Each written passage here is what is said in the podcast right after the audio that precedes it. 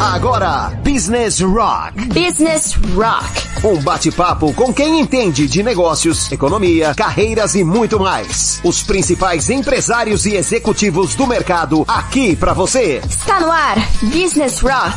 Business Rock.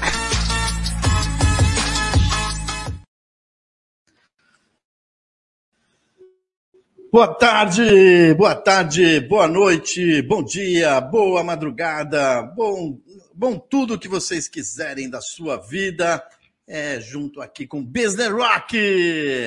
Essa semana estamos aqui e é um dia bastante especial, que hoje é aniversário dos maiores roqueiros do universo, e dos maiores comunicadores. Aplaudam! É meu aniversário! Ah, parabéns para mim! Ô, Rogério, tá bom o boné assim? Tá bom, né? O Rogério fica... Não, o boné tá sumindo sua sobrancelha, cara. Bom, gente, eu tô aqui hoje para falar um pouquinho sobre relacionamento. Esse casal que está aqui conosco, aqui no Business Rock, nos estúdios do Business Rock... tem uma história muito interessante, são executivos já de... Né, estou com a Andréia e o André, né, e a Andréia foi do Hospital Universitário da USP, da Access Med, da Mapfre, da Funcional Health, do Grupo Bem, da E-Care, o André do Citibank, Interchange, Tempo, ShareCare, Aeon. Então, são executivos e, num determinado momento, se cruzaram e... Bateu aquele lance, e além de tudo, eles fundaram aí a Universidade A2. Eles vão contar um pouquinho e como eles estão mudando a vida de várias pessoas, de vários casais que, né, eu sou um típico, né, sou separado 2 vezes, então, olha, o meu não deu certo, não conheci vocês antes, então... Mas eu tive essa experiência também. Também? Ah, e não é fácil, hein? A gente vai falar sobre isso. Não é fácil, viu? Sabe quem gosta pra caramba? Advogado. Nossa! Advogado adora. Mas a gente vai conversar um pouquinho. Eu queria dar boa noite para o André, para a André. Boa noite. Fala boa noite para o nosso público aí. E a gente vai começar esse bate-papo. Boa noite, Sandrão, valeu pelo convite. A gente está feliz demais de poder falar de um negócio que era improvável há 2 anos atrás. Improvável, impossível há 1 ano atrás, né, André? E hoje está representando muito mais do que um job, mas um baita de um propósito de vida para a gente. Obrigada pelo convite. Foi sensacional, viu? Boa noite, galera. Boa noite, Sandrão. Boa noite, todo mundo. Estamos muito felizes mesmo para estar aqui. A gente tem vários assuntos para falar e assuntos que, curiosamente, as pessoas vivenciam demais, mas não se falam. As pessoas não conversam sobre isso. Verdade. É impressionante. É verdade. Eu passei 2 vezes por isso. Né? Eu sinto que até as mulheres conversam um pouco mais, né? Mas os homens se fecham, né? Nosso público é majoritariamente feminino. Porque os homens se fecham, não, eu resolvo meu problema, não, estou no jogar. Mas ó, vou te dar um alerta aí. Primeira informação da noite aí. As mulheres falam mais, mas é um problema também. Porque as mulheres, quando elas têm problema no relacionamento, elas falam com as amigas ou com o parente, essas pessoas não estão preparadas. Sim. E aí o que elas fazem? Bota a lenha na fogueira. Elas não auxiliam, elas não vão auxiliar para que ela retome o casamento, para que tenha uma harmonia no casamento, mas é lenha na fogueira. Na verdade, assim, o desejo de proteção e de conforto é maior do que a de resolução do problema. Eu falei hoje de manhã com uma cliente, ela falou para mim, André, tudo que eu te contei hoje, eu só contei para você. Porque as muitas vezes que eu tentei contar para minha mãe e para minha irmã, imediatamente a solução foi, se separa desse traste e esse não é meu desejo. Então, a gente aí tá querendo fazer com que os trastes possam ser, eu diria que reinseridos na sociedade, num relacionamento bom. Gente, o nosso propósito de vida é esse.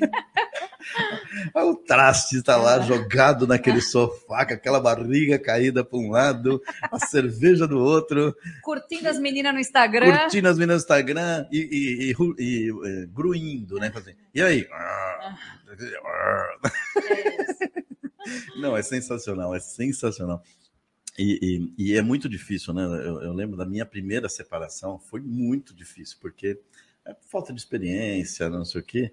Então, você não conversa com ninguém, né? Pelo menos eu, assim, não, é um negócio que eu tenho que resolver. A hora que eu decidi, não sei o quê... Só fala quando você tomou a decisão. É, exatamente, exatamente. E tanto que a grande maioria das pessoas fala, nossa, mas o que aconteceu?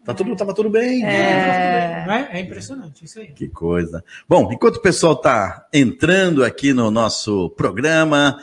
com esse casal maravilhoso aqui, que vocês vão tirar todas as dúvidas, tudo que, né, o que vocês farão para eliminar os trastes, né, transformar os trastes em Superman, né, as trastas em Superwoman. É, porque a mulher já olha também, a mulher. Sim. Esse estereótipo de que aquela coisa, né? Ó, nenhum homem presta, isso tudo é bullshitagem. Bullshitagem. Ela vai falar tudo. Mas agora a gente vai ouvir a música que o André diz que adora, né? Que é o do AC/DC. Qual a música que você escolheu, André? Hells Bells. A gente vai ouvir. Essa música é espetacular. É um ícone, né? Por que vocês escolheram essa música?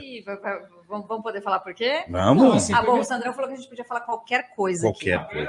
Como eu falei no começo, assim, eu gosto muito dessa música, e Run to the Hills do Iron Maiden, eu passei a vida escutando, mas eu escolhi essa porque, para mim, a coroação dessa música é porque eu sou São Paulino. Tricolor! Na era Rogério Ceni, o São Paulo entrava com essa música. Yes. E a primeira vez que eu fui num estádio, na vida, foi com ele no Morumbi. E ela ouviu o Hells Bells com o São Paulo entrando em campo. Tipo, 3 meses de namoro, entendeu? Então... Espetacular! Nossa, agora ficou mais linda essa música ainda. Essa música, para mim, já era memorável. A primeira vez que eu entro no Morumbi, e toca essa música... Nossa! Agora... Meu Deus, o parmeirense ali já o parmeirense, nós vamos ser campeões, faz 15 anos, cara, pelo amor de Deus, ai. Bom, a gente vai ouvir agora a AC/DC, Hells Bells. AC/DC, que é uma banda australiana de rock, formada em Sydney, na Austrália, em 1973, pelos irmãos escoceses Malcolm e Angus Young. Esse DC nasceu no mesmo ano que eu. Olha só! Eu nasci em 1990, então... eu estou fazendo 33 anos. Não faz tempo, não. E Hells Bells é a faixa de abertura do disco Back in the Black. Né? E ele foi o primeiro trabalho do AC/DC depois que o Brian Johnson morreu, né? Em 80, e aí foi feita essa música, né, pelo... Ai, como é o nome dele aqui? O Brian Johnson, né? E o que estava acontecendo? Como é que eles criaram essa música, né? Eu fiquei pesquisando, né? O Brian Johnson disse que estava muito... Ele estava com bloqueio criativo.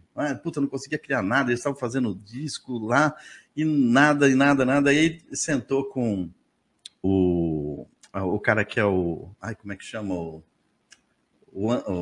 empresário dele, o Muti, né? E aí começou uma puta chuva, né? Puta chuva, e eles lá, não sei o quê. E eles começaram a falar assim, tá rolando um monte de trovão, tal. Nossa, os trovões estão rolando, a chuva caindo, relâmpagos. E aí eles colocaram, e aí destravou a cabeça do cara, eles fizeram uma porrada de música. Né? Eu falei, cara, que louco isso, né? Você vê. E o cara que é criativo, às vezes ele trava. Total. E não sabe por quê, não sabe o como que acontece. E o dele assim, ai meu Deus, tava desesperado. E aí rolou essa chuva. E aí foi uma das músicas mais... Esse álbum, pra mim, é sensacional. Espetacular. Então nós vamos ouvir agora esse destravamento, né, da inspiração aí do nosso Brian Johnson, que é Hells Bells do AC/DC, em homenagem ao nosso tricolor que vai ser campeão essa semana. E eu vou falar uma coisa para você. Chupa, Flamengo! Tá. Vamos lá, então. Hells Bells, AC/DC no Business Rock. Yeah. Business Rock. Business Rock. Business Rock de volta aqui e com esse casal que vai transformar o mundo dos casais, que é o André e a Andréia. Andréia e André, né? Tem que fazer igual o Chitãozinho, o Chororó, sabe? André e André. André. E vamos começar esse bate-papo aqui. E eu queria perguntar, né, no início, né? Porque vocês, eu acho que, não sei, né? Vocês tinham ideia que iam mexer com isso? Na sua infância isso? Lá, puxa, vou estudar psicologia, prata, né? Ou não? Jamais na vida. Eu ainda tenho algum viés. Eu nem sou psicóloga, eu sou enfermeira. Olha só. Trabalhei em hospital. Só que a minha vida na área assistencial foi muito curta, porque eu virei gestora muito rápido. Ah, sei. Então, tenho 20 anos de formada e fiquei 16 na área de gestão. Inclusive, conheci o André trabalhando, porque, coincidentemente, ele foi meu chefe. Uau! Não uau! É? Olha só! Que babado, né? Que babado. Então, essa história de casais, esse negócio... Não é nunca, mas nunca. Mas a gente, num momento da nossa vida... Primeiro que nós não estamos no primeiro casamento, ou seja, a desgraça já passou já pela vivida. Nossa casa também, tá. Entendeu? Então, a gente tem não só conhecimento teórico, como prático também, entendeu? Para falar de tudo que a gente fala. E, inclusive, quando a gente se conheceu, nós estávamos casados. Ah. O André e eu, durante o tempo que a gente trabalhou juntos, nós estávamos em outro casamento. E aí, quando a gente decidiu se casar, porque aí, enfim, ele se separou, eu me separei primeiro, ele se separou depois, a gente foi para os Estados Unidos, a gente se encontrou num congresso, e lá rolou um puta clima, a gente tinha um respeito já um pelo outro, porque a gente trabalhou juntos, né? E aí rolou, beleza, ficamos juntos. Mas a gente não sabia como seria essa relação, e tem uma amiga muito querida, que hoje é nossa madrinha, que convidou a gente para uma imersão de casais. Acho que ela sacou, porque o André já passou por 2 casamentos, não foi um só. Ah, o André já é residente. Isso, o André tem um pouco Somos mais... o mesmo time. mais um time. Mais um time de... E quando eu me interessei, o André tem filhos, eu não. Quando eu me interessei pelo André, a gente começou a namorar, a galera meio que olhou pra mim falando, André é louca de entrar nessa. Que puta furada que ela vai se enfiar, né? E com esse olhar, essa amiga falou, vocês não querem participar de uma imersão? E eu, cara, eu falei sim. Falei, eu quero, só que eu preciso convencer o André. Porque, afinal de contas, é de casal, não dá pra ir sozinha. O André falou... antes de você continuar... Deixa eu só responder a minha parte para ele. Não, porque... a configuração do casal vocês já estão vendo, né, gente? A mulher fala mais que a mulher. Fala mais que a mulher. Eu, menos ainda, assim, eu fiz administração de empresas, meu primeiro emprego já foi num banco, e fui executivo de banco, trabalhei fora do Brasil, enfim, fui para as grandes empresas e tal... E até fevereiro desse ano, eu era executivo de multinacional. Assim, essa é a minha vida profissional. Aqui a proposta que eu fiz para ele trabalhar na A2 foi muito boa, entendeu, Sandrão? Aí o cara não pôde recusar. Qual foi entendeu? A proposta? Posso saber? Foi uma proposta irrecusável. Ele saiu da função que ele estava e está comigo agora. Mas a questão aqui, a gente vai falar sobre isso, a gente vivenciou, a gente testemunhou tanta transformação...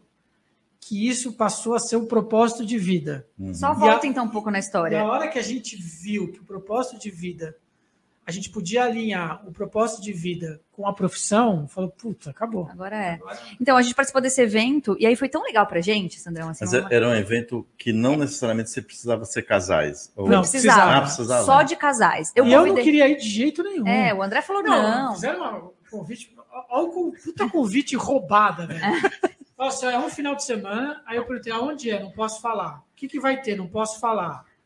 Sei. Aí eu falei, não. Quando começa? O que vai rolar? O que eu levo? Qual é a programação? Não posso, a gente não pode falar nada. Eu falei, não vou, mas nem que me matem, velho. Mas como a gente estava no começo do namoro, você sabe que, né? Você sabe, né? Rola um faz por mim. Aí eu dei aquela choradinha, aquele beijinho no cangote. Não, eu falo para André, eu falo, ó, um recado para as mulheres, ó. Bem importante. As mulheres sábias... elas conseguem o que elas querem dos homens. Tem que saber pedir. tem que saber falar. E eu fui... Se quando a mulher sabe, velho, não é verdade? Verdade. A gente faz o que a mulher quer. Verdade. Mas tem que saber pedir, tem que saber falar. Eu falei, pô, André, se você não aceitar, eu não vou poder ir, bicho, porque é só casal. Vamos nessa. O máximo que vai acontecer vai ser um final de semana de merda e eu te prometo um outro. Então a gente vai fazer, você vai comigo, se for ruim ou se for bom, você escolhe um final de semana para o que você quer. Eu falo, tá bom, vamos. Saiu de lá do domingo falando, foi o final, o melhor final de semana da minha vida. Olha só, hein? Porque não, foi uma experiência muito legal pra gente, mas tão legal que a gente virou staff. Era um projeto voluntário. Uma coisa, a primeira grande questão pra mim foi o seguinte, eu já tinha passado por 2 casamentos.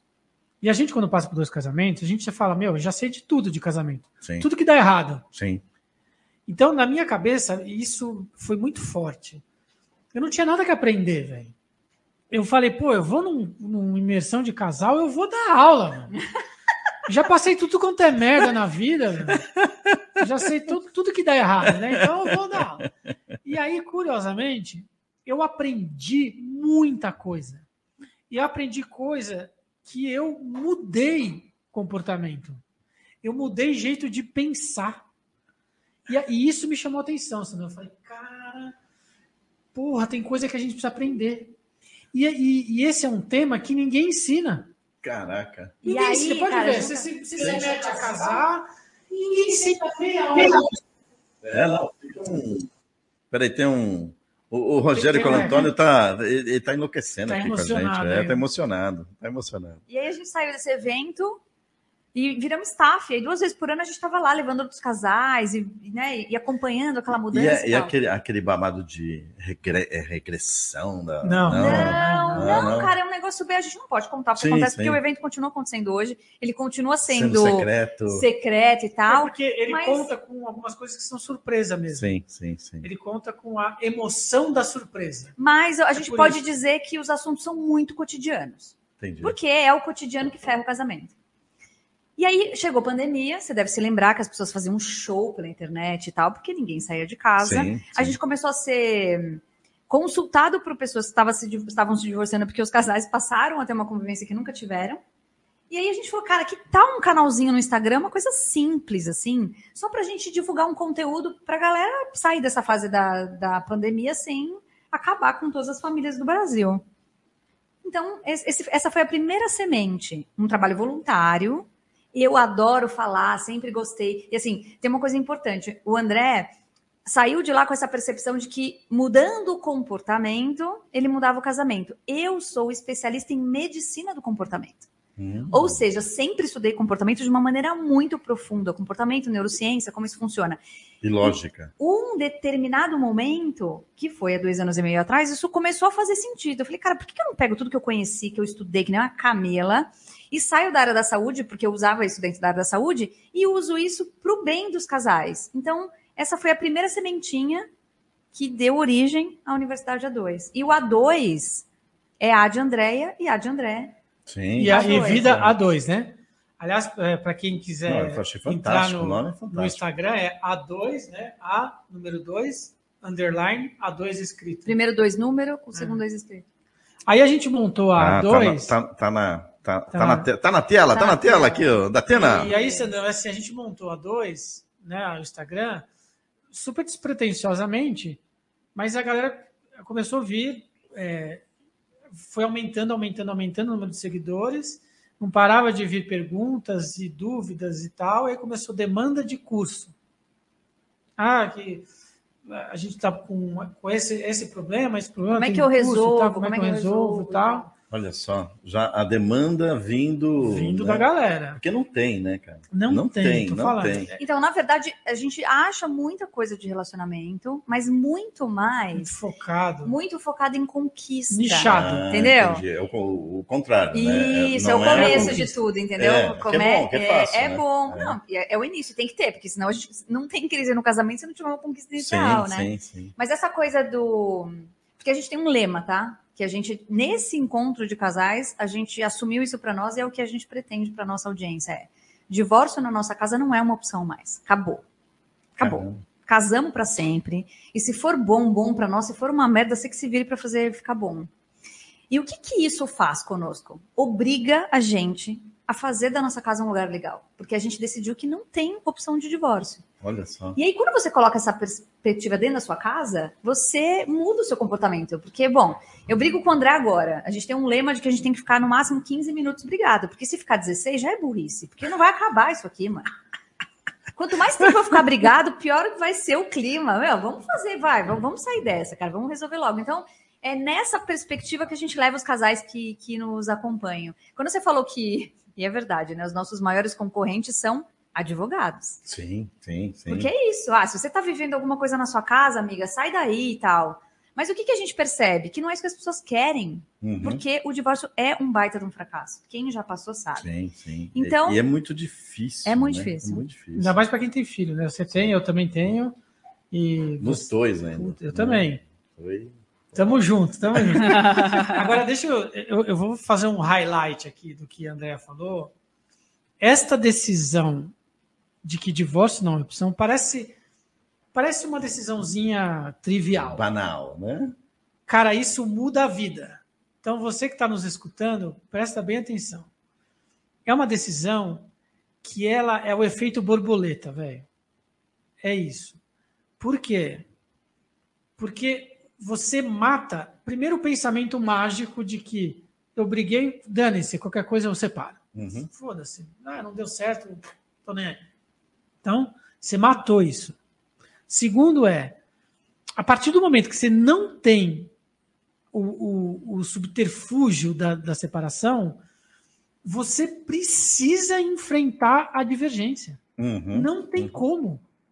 Porque antes era fácil. Fala, pô, qualquer coisa, cada um vai para um lado e a gente que seja feliz e dane-se. A partir do momento que você toma essa decisão, você vai ter que falar, bom, eu quero preto, ela quer branco, cara, não vai ter jeito. A gente vai ter que chegar a um acordo. Ou vai ser preto alguma coisa, ou vai ser branco alguma coisa, ou vai ser cinza, mas vai ter que rolar alguma coisa. Então, é uma decisão que parece trivial e tal, mas muda muito. No nosso caso, mudou para o bem, né? O que eu vejo, assim, vocês são duas personalidades muito fortes. Sim. Né? Vocês não são as brigas da minha casa, não? Imagino. São dois líderes, né? Então, assim... Porque o que eu vejo que os relacionamentos se desgastam é porque sempre tem uma parte que enfraquece e a outra domina. E aí essa parte enfraquecida vai se sentindo, e o outro vai subindo. Chega uma hora que essa outra pessoa não existe mais. Ela é um apêndice daquele outro, né? E até um momento que essa pessoa aqui explode, né? Porque chega num determinado momento que ela explode. Ou não explode e começa... relacionamentos extraconjugais, porque lá a pessoa tem outra, o que não tem. Então, assim, como que você dosa isso? Porque quando você tem duas forças, né, vocês estipularam muito bem, né? Que é igual a empresa. Você fala assim, amigão, você tem dois chefes aqui, amigão, vocês vão ter que conversar e vão ter que chegar num acordo. Se não, vai dar ruim, né? Não adianta que o RH não vai bater com o financeiro, sempre vai bater, né? Não tem jeito, é assim que funciona. Um é emocional, o outro é racional e vai dar ruim, né? Mas e nesses casos? A gente tem que fomentar o que está para baixo a subir ou o que está muito em cima a descer? Como é que vocês... Cara, eu quero falar um pouquinho da técnica que a gente usa. Você complementa? Você vai falar do perfil comportamental? Deixa eu falar. Nisso você emenda aí. Tá vendo? Até tem um acordo aqui de onde vão. Sabe por quê? É que eu falo demais, né? Então eu tenho que tomar muito cuidado. Uma coisa legal da nossa história é que, de novo, eu trabalhei 30 anos no mercado, né? Eu sou executivo de mercado há 30 anos. A Andréia, menos porque ela é mais nova.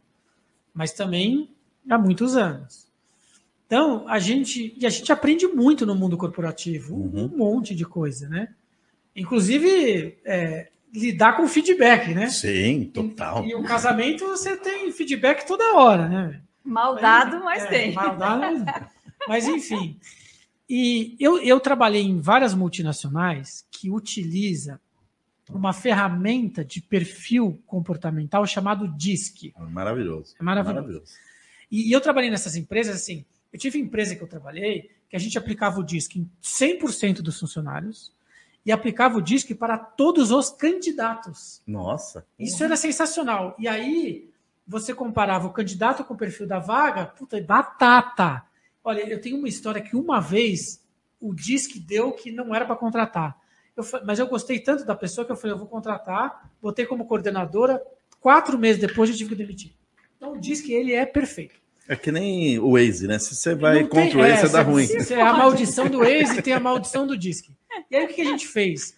A gente trouxe o DISC para o nosso método. Então já na primeira sessão, a gente aplica o DISC para o casal. E aí, cara, você precisa ver a reação dos casais. Animal. A reação é assim, unânime, né? Gente, vocês conhecem mais a gente do que a gente mesmo. E dá muito insight para o casal. Eu fiz o DISC quando tinha um amigo meu que estava se formando em coach, né? Aí ele falou, pô, eu quero fazer coach com você. Eu falei, tá bom, beleza, vamos nessa. E aí ele falou, faz o DISC, que eu nunca tinha feito. Eu falei, cara, fiz, né? Aí eu falei, não, tá errado essa porra, né? Não é, eu não sou assim. Aí que eu me identifiquei, falei, cara, que espetáculo. Quando eu apliquei exatamente qual eram as minhas forças e fraquezas e tal, canalizei as coisas, meu, explodiu. E aí, respondendo a sua pergunta... No nosso caso, a gente tem o nosso DISC, obviamente. Tudo que a gente faz, a gente aplica em casa. Nós, né? Primeiro, né? Nós somos o laboratório. E a gente aplica também as linguagens do amor, depois a gente fala sobre isso. Mas a gente... a Andréia, ela sabe como é que eu vou agir. Então, por exemplo, eu sou influente. Uhum. Eu sou um cara de falar. Então, ela não adianta. A gente vem aqui, ela sabe que eu não vou ficar quieto. Uhum, uhum. E ela é dominante. Então, em determinadas situações, eu sei que ela vai vir com 2 pés no peito. Entendeu? Então, e a gente sabe lidar com essas características nossas. Eu sou influente e dominante, ela é dominante e influente. Nossa. Então, respondendo a sua pergunta, Sandrão, o que eu percebo? Que eu costumo dizer o seguinte, cara, quando a gente casa, a gente carrega 4 malas para dentro da mesma casa. Quais são essas malas? Uma mala da minha história pessoal, de vida, aquilo que eu vivi com os meus pais, na minha adolescência, os parceiros que eu tive antes, enfim, tudo aquilo que eu vivi. A mala do que o André viveu, o meu perfil de comportamento e o perfil do André.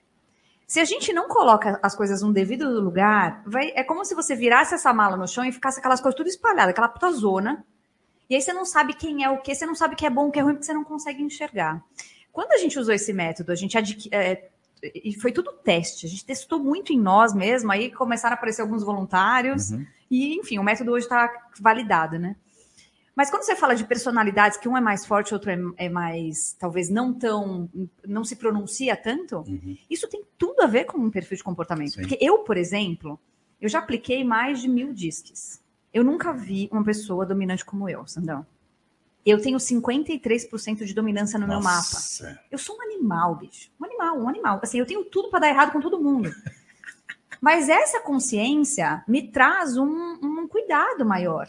E o André já sabe que não adianta. Quando eu estou estressada, eu sou mais dura, eu sou mais assertiva, eu sou mais objetiva.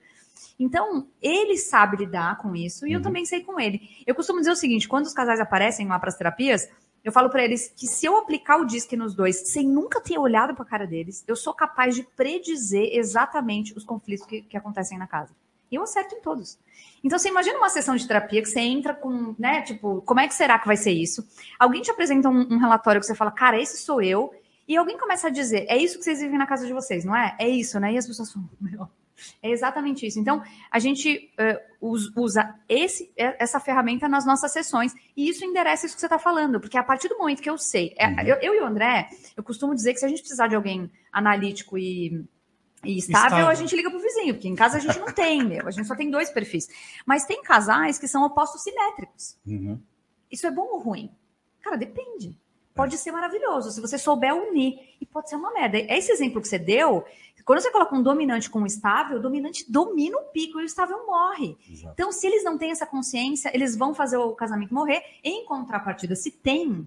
Cada um usa a habilidade que o outro tem, recruta sem precisar se trabalhar, porque você tem o outro. Então, enfim, é um trabalho lindo. Porque tem essa, né, quando você aplica, né, eu acho fantástico esse papo, porque eu amo o RH, eu amo, né, a vida toda eu trabalhei com motivação de pessoas, né, propaganda, comunicação, campanhas de incentivo. Então, assim, eu tinha que estudar a mente das pessoas para saber onde que eu apertava o botão para aquela pessoa sair voando. Para dar o trigger, né? putz, é espetacular isso. Então, aí eu até fiz um curso na GV uma vez, né, de liderança, né, e, aí, e um de negociação. Aí eu falei, professor, ele ensinou várias técnicas de negociação, e sai daqui, faz de lá, não sei o quê. Eu falei, pô, professor, mas se todo mundo souber as técnicas, vai dar ruim, porque, né, eu uso de um jeito, o cara usa de outro. Ele falou, mas se você sabe que o outro sabe, né, você vai fazer uma estratégia diferente. Uhum. Porque assim, puxa, eu sei que ele vai usar aquela estratégia comigo, eu vou fazer daquele outro jeito. Ou seja, você está preparado, né? Uhum. O que vocês estão falando. Exatamente. O cara é dominante, o outro, né? Estável, né? Mas não é que o estável é ruim, né? Jamais, não existe esse é o problema. Todo mundo, não, porque dominante é o uhul, não é. Eu costumo dizer que eu jamais casaria com alguém como eu. Deus me livre. É verdade. Porque o André me ensina a ser mais leve, a ser mais descontraída, a curtir mais a vida. E eu, porque eu sou muito, cara, pé no chão, sabe? Vamos trabalhar, vamos fazer, vamos acontecer. E o André é o cara leve. Então, eu me aproveito dele para ter uma vida mais legal. Duas pessoas como eu, dentro da mesma casa, a gente não daria. Então, graças a Deus que os perfis são diferentes. As coisas se destroem. Né? Não dá. Espetacular isso. Nossa, que legal essa... Eu não sabia dessas técnicas que vocês usam. Não, né? É muito legal. Porra, né? E tudo isso sai do mercado corporativo, porque a gente veio dele, cara. É isso que eu tô vendo, porque assim, eu já vi muita... Não que não tenha técnica, mas muito... umas técnicas assim que são muito suaves, né? Para mim, rasas, né? Muito rasas. Fala da pesquisa que a gente fez com a galera, que aí ele vai entender que técnica. Porque, assim, se você não entra forte, né, para mostrar caminhos, não sei o quê. Eu já fiz terapia, né? Quando eu me separei, né?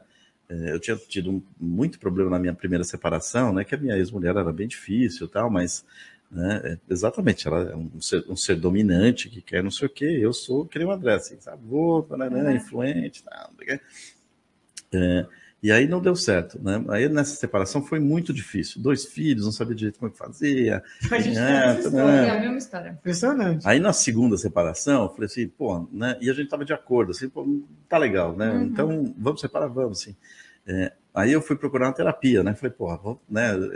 Algo tá ruim, né? Eu tô fazendo alguma coisa. E a minha terapeuta foi muito assertiva, né? Ela tem um comportamento assim, olha, tá bom, você tá decidido, tal, não tá decidido, tal. Então, você fez isso, fez aquilo, então sei o que lá. Sabe, ela foi me dando umas coordenadas que para mim, que sou corporativo, eu falei, cara, sensacional, meu. Não, plano de ação, plano, né? Plano de ação, exatamente. Plano de ação, PDCA, sabe? Isso. Então, exatamente isso que a gente usa. Isso. A gente hoje tem uma equipe, né? Uma equipe de psicólogos que atende os casais que aparecem lá, mas a nossa metodologia é essa, papum, até porque... a gente aplicou uma pesquisa na nossa audiência perguntando qual foi o resultado dos casais que tinham feito terapia de casal. E foi por isso que a gente decidiu, então, porque a universidade, ela nasceu dessa vontade das pessoas terem um curso, né, para aprender. Uhum. Mas, em um determinado momento, o curso, ele tava sendo não suficiente para casos um pouco mais graves, né? Pessoas que estavam vivendo situações muito mais conflituosas que o curso não estava ajudando. Uhum. Ajuda, mas não resolve.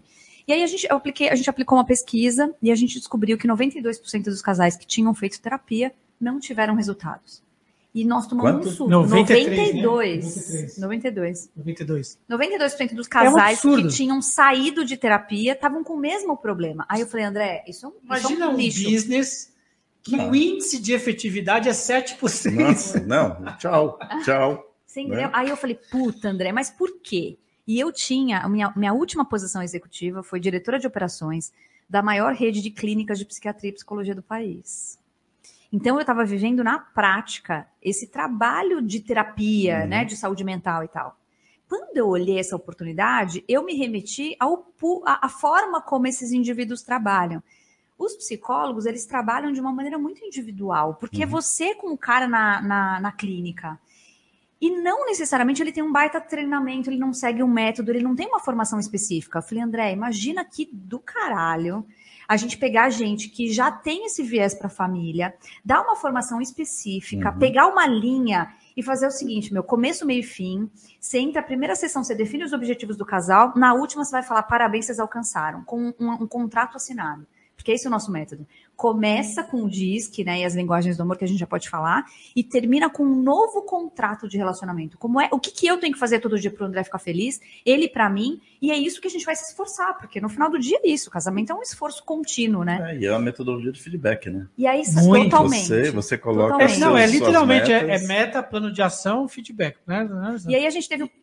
E é uma curva de aprendizado, você tem que respeitar a curva de aprendizado, mas é constante. A gente fala que o nosso método, o mais importante não é o que acontece na sessão, é o que acontece entre as sessões. E aí, na Universidade A2, a gente tem curso para tudo quanto é coisa. Então, ó, comunicação, finanças A2, intimidade, rotina, insegurança, confiança, traição, confiança, filhos, como sexo, lidar com familiar, intimidade. Então, assim, a terapeuta, ela, então, por exemplo, você e sua esposa tá lá e fala assim, pô, a gente tá brigando muito porque por causa de grana. Então, isso é frequente. É super. Maior causa, número 1 de divórcio. Aí o que ela vai fazer? Então tá bom, vocês vão fazer o curso Finanças A2 da universidade. É a tarefa da semana. A gente chama de missão. Toda sessão tem uma missão. Aí a próxima sessão a gente vai falar sobre como é que foi fazer o curso, o que vocês aprenderam, o que vocês aplicaram. Entendi. Qual foi a aprendizada? Espetáculo. A gente está brigando muito porque um fala qualquer coisa, a gente treta. Então tá bom. Então vocês vão fazer o curso comunicação. Aí a gente fala de comunicação não violenta, todas as técnicas, e tem todos os cursos têm exercício. Tudo. Entendeu? Ou seja, é um negócio praticão, assim, sabe? A gente, uma outra coisa que os casais, aqueles que são reincidentes, eles aparecem na sessão e a gente é treinado a intervir. Uhum. Porque é o seguinte, cara, você tá tretando na sua casa com a sua mulher. Você vai vir numa sessão pagar pra tretar na minha frente, não faz sentido. Então, nos momentos em que o casal começa a brigar, tem uma intervenção. E existem linhas da psicologia, especialmente, que não podem intervir. Ela tem que assistir. Uhum. E aí, quando o casal vem numa experiência dessa, de que alguém intervém, e a gente sempre termina a sessão com uma pergunta, como é que você está se sentindo, né? Como é que foi essa experiência para você? E assim, invariavelmente, especialmente os homens, falam, cara, eu tô bem pra caramba, porque eu vim aqui com um espírito de guerra, eu achei que ela fosse acabar comigo na sua frente, uhum, e você fosse uma espectadora para assistir a gente tretando. Mas é muito bom ter alguém que fale, não, para. Não é assim que eu falo, obviamente, mas assim, é uma intervenção falando, bom, gente... Para, porra! É bom. Chega, né? Não, outra coisa que a gente... Eles ficam com eletrodos e aí a gente dá choques mamilares cada vez que fala que não deve. Espetáculo. Outra coisa bacana também que a gente ouve muito nas sessões pela primeira vez, eu pude falar e não estou sendo julgado. Isso é...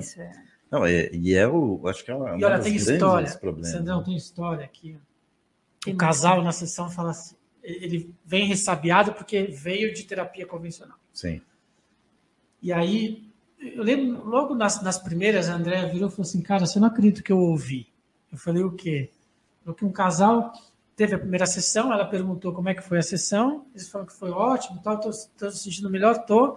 Aí a mulher fala assim, tô ótima, porque a gente fez uma sessão numa terapia, e a recomendação da terapeuta foi separe-se. Na primeira sessão.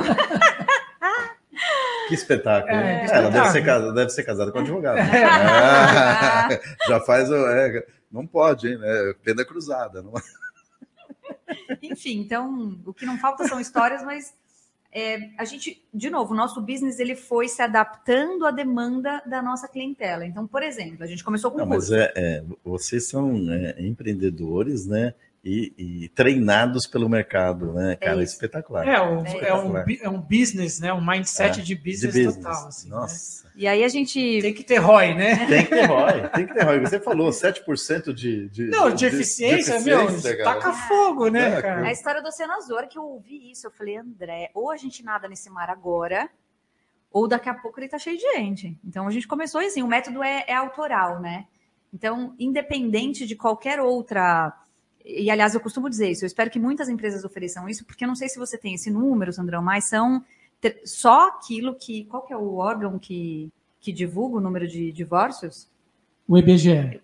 O IBGE, ele só divulga a pessoa que assinou o papel, porque tem um monte de gente que não assina nada, ou seja, o número é maior do que esse. São 380 mil divórcios por ano. ano. Sim. Ou seja, dá 780, são 780 mil pessoas. É. Cara, 780 mil pessoas dá 10 maracanãs, cara. É quase um maracanã lotado por mês da galera. E a gente tem uma taxa de natalidade de 1,76 hoje. Isso significa que por ano a gente pode esperar 500 mil crianças crescendo na ausência de pai e mãe juntos em casa. Sim, sim. E a gente sabe que o impacto disso também para a sociedade é altíssimo. Ou seja, é um business que nasceu do nada, de uma paixão, de um encontro de casais despretensioso, mas que hoje está ocupando um espaço enorme. Não só pela nossa vocação, mas porque a gente está batendo nas portas, porque as empresas hoje estão falando de ESG. Sim, sim, total. E a gente está em qual nicho do ESG? No S. No S. Isso é uma coisa bacana, assim, para quem está escutando a gente que é de empresa, agora liga seu radar aí. Depois desse ano, quando a gente falou, bom, agora é uma empresa e vamos para as cabeças, eu faço parte aí de uma associação e que tem empresários executivos, CEOs e tal, da área da saúde. E eu falei, puta, eu vou lá testar a ideia. Teve um congresso, né? Teve um congresso, eu conversei com todo mundo. E falei, olha, tô nesse business assim, assim, assim, porque a gente tem uma premissa. A esmagadora maioria das pessoas tem problema de relacionamento. Sim, sim. Todo mundo falou, não, a maioria não, todo mundo tem. Isso. Se não tem hoje, já teve um dia, né? E a premissa é que isso afeta o trabalho. É o desempenho, produtividades. Todo mundo concordou. E aí alguns VPs de RH, alguns CEOs falaram assim, eu não tenho dúvida, mas você sabe o quanto? Eu falei, não sei. Bom, aí falou, putz, eu preciso fazer uma pesquisa. Sandro, a gente rodou uma pesquisa com 530 pessoas, isso... É quase uma amostra para eleição. É eleição presidencial, quase. 530 pessoas. Bom, mês passado, rodando. Então, olha só o resultado. Prestem atenção aí, vocês estão ouvindo, que trabalham em empresa. 83% das pessoas falaram que tem sim problema de relacionamento. Eu falo que 17 mentiu, mas tudo bem. É verdade. 83% falaram a verdade que tem questões de relacionamento. Dessas pessoas, 87% falaram que afeta a produtividade. Sim. 87%. E aí, eu pedi para as pessoas dar o grade, né? Rating, a graduação do impacto. Cara, mais de 30% falaram que o impacto é alto ou muito alto. Sim. Na produtividade do dia a dia. E eu não tinha dúvida. Porque assim, cara...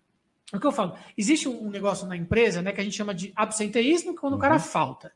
E presenteísmo é quando o cara vai, mas não está produzindo bem. Então, um presenteísmo super corriqueiro é, por exemplo, você está com dor nas costas. Então, você está com dor nas costas, você está trabalhando, você está meia boca. Seu chefe chega e fala assim, pô, Sandro, o que está acontecendo? Você está meio esquisito hoje. Você fala, pô, eu estou com dor nas costas. Ou você está com enxaqueca, você fala, nossa, hoje... Puta, eu tô com uma enxaqueca do inferno. E tudo bem. Cara, você te encaminha para o ambulatório da empresa se a empresa tiver ambulatório. Vai para um socorro. Todo mundo quer um remedinho, todo mundo te dá uma atenção. Se você tá tretado com a tua mulher, você não fala. Sim, sim. Você tá bolado, você só pensa nisso. Porra, tá uma merda em casa. Puta, não sei se eu não quero voltar para casa. Eu não sei. E você fica aí com um negócio bombando na sua cabeça. Se alguém pergunta o que você tem... Você dá barata voa aí, né? Sei lá, você não fala. Então, a grande questão para as empresas que a gente tá falando é, cara, você tem, sei lá, 20% dos seus funcionários estão com baixa produtividade porque estão tretando em casa. Sim, sim. E essas pessoas não pedem ajuda, porque elas não sabem nem para onde pedir ajuda. E tem vergonha também, né? Porque é muito pessoal. É muito pessoal. Então, o que a gente está fazendo? A gente está...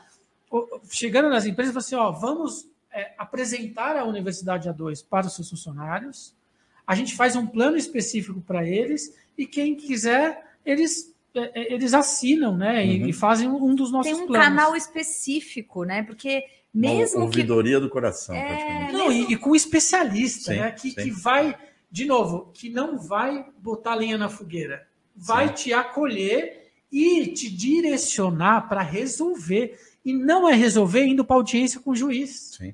Não, mas eu acho que o grande ainda medo, né, das empresas, né, é a terapia convencional, né, que não traz um resultado mensurável. Né? Não é mensurável. Não é mensurável. Você tem assim, pô, estou me sentindo melhor, não sei quanto. Né? Nós somos de business, é. Estou melhor, mas quanto você está melhor? É. Né? De 1 a 10, é igual médico, né? Assim, de dor, né? De 1 a 10, qual que é a sua dor? Ah, 8. Ah, 8, tá, beleza. Te dou uma dipirona, te dou não sei o que, né? Agora tá 10, oh, agora tá legal. Né? Essas coisas que eram intangíveis... A gente aplica um assessment de autopercepção. E índice de positividade e bem-estar, chama. Então, ali é um índice que diz o quanto que você está se sentindo bem hoje. Então, a gente faz a comparação. E vai de 3 para 8, assim. É um Sim. negócio... A gente vai tangibilizando isso. Até porque, cara, é assim... Se a pessoa que estiver dentro desse processo terapêutico não tiver essa sensação de melhora, ela mesmo desiste. Sim. Porque é muito foda, gente. É. Assim, você ter que abrir mão das suas verdades, você ter que flexibilizar, não é fácil. Agora, se a cada sessão você tem um ganho, se a cada sessão você senta na frente de alguém para... Eu não vou esquecer nunca de um casal meu que o cara falava, bicho, tô há 40 anos casado e eu nunca fui elogiado. E aí entramos numa sessão, eu falei, oi gente, tudo bem? Como é que vocês passaram? A mulher começou a elogiar o cara. Nossa. E o cara, eu falei, você percebeu que ela tá te elogiando? Ele falou, meu, vai chover hoje.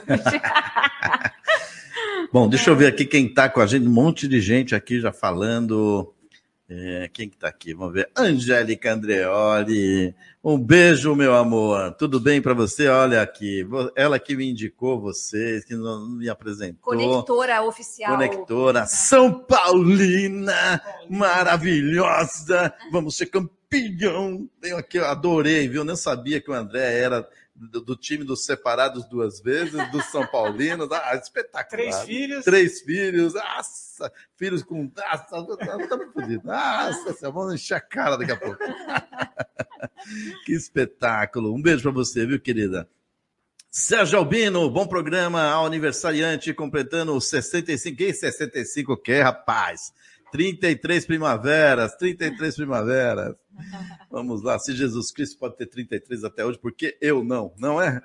Carlinha Cristina Veiga Reis, feliz aniversário, obrigado, meu amor, um beijo, querida. Martinha Simões, um beijo para você, boa noite, feliz aniversário, meu. Olha, muito obrigado, viu? Obrigado para todo mundo. Eu me sinto envergonhado com a coisa do aniversário. Falei aqui, mas as pessoas me falam parabéns. Ah, obrigado. Eu tenho algum trauma de criança. Vaninha, um beijo para você, querida. Boa noite. Silvinha Pinheiro, boa noite a todos. Parabéns, Sandrão, pelos seus 33 anos. Essa aqui sabe das coisas, tá vendo? Finalmente 33. Alguém, né? Tudo de melhor na sua vida. Obrigado, querida. Um beijo. Eduzinho, Edu Teixeira, boa noite, Sandrão, boas a todos, boa noite a todos.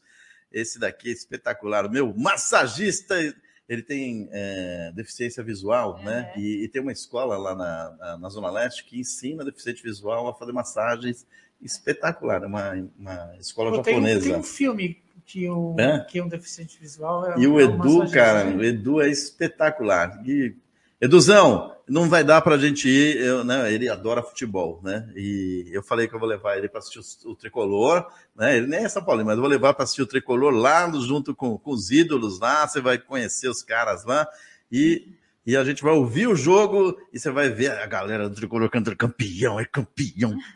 Você vai ficar doido, vai ficar doido. Quem mais? Nandinha, boa tarde, salve, Sandrão, my brother, um beijo para você, querida. E hoje tem Crazy Land aqui no Business Rock. Daqui a pouquinho, Crazy Land com sua música. Quem mais que está aqui? Angeliquinha aqui. Viva o São Paulo, ela está falando. Ah, um beijo, querida. Ah, mais outra São Paulina aqui, a Carlinha também. Tricolor! Alain Bartan. Je suis aniversário. Eu acho que deve ser assim, aniversário. Como é que fala em francês isso? Obrigado, meu irmão. Beijo para você. Quem mais aqui? Ana Paula, campeã, nossa patrocinadora aqui. Boa noite, assunto muito interessante de hoje, hein? Risos. Essa aqui também. Parabéns. Deus abençoe muito a sua vida, prosperidade, muitos sonhos. E se for em Vegas, melhor ainda. Uhul! Vamos lá! Viva Vegas! Boa noite, Ram Rock Music, a playlist também. Quando que vai ter? Eu acho que é sexta-feira, às 16 horas, o programa que estamos gravando agora estará na Run Rock Music. Boa noite, galera. É isso aí, Tarcísio. Geografia Rock, ao vivo aqui com a gente, lá direto de Porto Alegre. Grande abraço para você, Geografia Rock. Feliz aniversário. Obrigado, Carlinha. Quem mais que tem aqui? Aniversário do Sandrão. Aí o Business Rock avisando todo mundo também. Aí eu vou ficar cada vez mais envergonhado. Puta que pariu. Gi, boa noite a todos. Um ótimo programa para todos. Parabéns, Sandro. Muitas e muitas bênçãos para sua vida. Que Deus ilumine. Nossa mãe do céu esteja sempre cuidando de seus caminhos. Obrigado, Gi. Um beijo. Quem mais aqui? Márcio Amorim. Cotonete, meu grande amigo Cotonete, tá na linha. Super abraço, irmão. Nossa, é muita gente, hein? Boa noite, Sandrão, convidados e ouvintes. Elcio Monteiro. Que demais. Marcinho! O Cotonete é São Paulino também. Grande Cotonete, cara. Rogério Colantônio mandando aqui também um abraço. Feliz aniversário, Sandrão. Que papo cabeça. É um assunto tão íntimo que é complicado perguntar ao vivo. O Rogerinho já quer perguntar umas coisas. Rogério, pode perguntar qualquer coisa, velho. Tá brigando com a mulher, quer saber o quê? É? Quer saber o quê? Depois a gente vai falar. Tá assistindo? Se a mulher tá assistindo, faz um elogio. Faz um elogio. Vai, Ricardo. Rogério, eu bato uma aposta com você. A tua dúvida vai ser igual de 80% da audiência. É que as pessoas não têm coragem de perguntar. É isso. Eu pergunto, tô nem aí. Eriquinha, você aí de Avaré, que você que manda nessa porra desse matrimônio, manda no Everton, bate nele e ele adora. Fala que eu te escuto. Coitada. Ai, coitada, nossa. Oi, gente, mais uma vez um prazer falar com vocês dois, eu tô aqui. Eu não vou falar de novo, toda semana eu falo que a gente aprende. Eu não vou falar isso de novo, porque vocês estão assistindo a essa aula. Eu amo assunto de casamento, sou apaixonada. Inclusive, é uma coisa muito interessante que eu tive um primeiro relacionamento, que eu morei junto, né? Fui casada. E quando eu me separei, eu exatamente falei igual vocês, quando eu casar de novo vai ser para sempre, não existe a possibilidade do divórcio. E aí, eu falei, mas eu preciso entender por que aquele outro relacionamento acabou, né? Porque a gente fica pondo a culpa no outro. O outro não prestava, o outro isso, o outro aquilo. E eu fui assistir, olha que interessante, não riam de mim, por favor. Eu assistia todos os dias, Andréia, na hora do almoço, passava na Record, não sei se passa ainda, Escola do Amor. Nossa, não sei nem o que é. Nossa, eu acho que é um programa da Igreja Universal, não é isso, Erika? Isso, é com a filha, né, do Edir Macedo, Do Edir Macedo, com a filha do bispo e o esposo dela. Só que eles trazem psicólogos, tal, e eles vão falando exatamente desses pontos do casamento, desses pontos do relacionamento, em coisas assim... E realmente, abriu a minha cabeça, aí eu decidi, falei, bom, quando eu tiver um próximo relacionamento... vai ser para sempre, e o meu outro relacionamento durou 4 anos e meio, e agora eu já estou casada há 6, então é daqui a 66 anos no mínimo. Boa. Você assistiu bastante esse programa e depois contribuiu com os dízimozinhos, cara? Porque o bispo não dá pra ser não, cara. Não, gente, o programa é gratuito, na hora era, tá? Não sei, acho que saiu do ar. Mas era na hora do almoço, todos os dias, sacanagem. E eles traziam... Eles contavam uma historinha de casal, era bem legal, assim. Aí depois eu vou deixar... Deixa eu deixar uma pergunta, menino. Eu vou deixar uma pergunta também para eles, o seguinte, bem lá no início da transmissão, a Andréia falou sobre um ponto muito importante, que talvez seja uma coisa que eu aprendi depois, né, de muito passar por isso. Você comentou, Andréia, que as pessoas, às vezes, elas vão pedir conselhos para a família... E a família acaba reclamando. Pô, larga de uma vez, né? Você não acha, vocês dois, André e Andréia, não acham que chega nesse ponto exatamente porque o cônjuge tem o hábito de ficar reclamando por cada coisinha? Sabe aquela coisa? Tipo, por exemplo, eu vou na minha mãe. Ai, mãe, você acredita que ele fica jogando videogame o dia inteiro? Aí minha mãe fala, tenha paciência. No segundo dia, minha mãe vai falar, No terceiro dia, vai falar, então larga, caramba.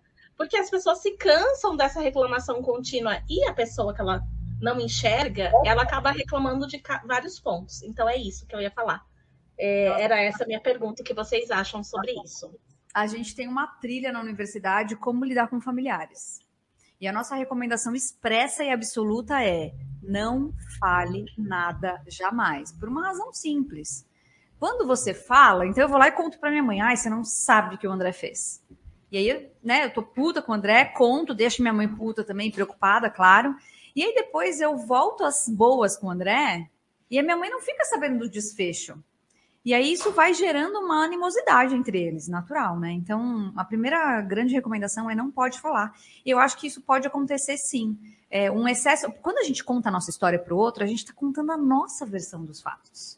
Que não é a versão oficial, gente. É a nossa, é a minha forma de enxergar, é o meu problema. Então, o outro que ouve está olhando um recorte. E quando você toma qualquer decisão baseada num recorte, a chance de você errar é grande.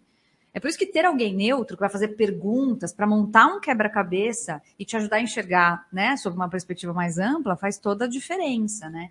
Então, e tem um outro ponto também. Os nossos familiares querem o nosso bem.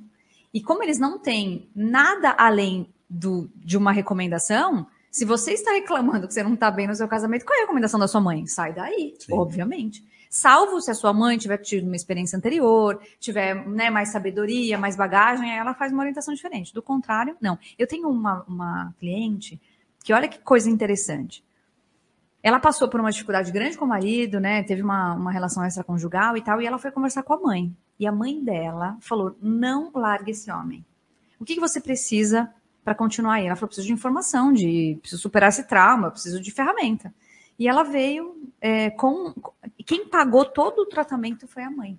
Olha que coisa interessante. Então, pode ser que dê certo, mas ainda assim a nossa recomendação é que vocês busquem um profissional mesmo, porque a família não é uma opção...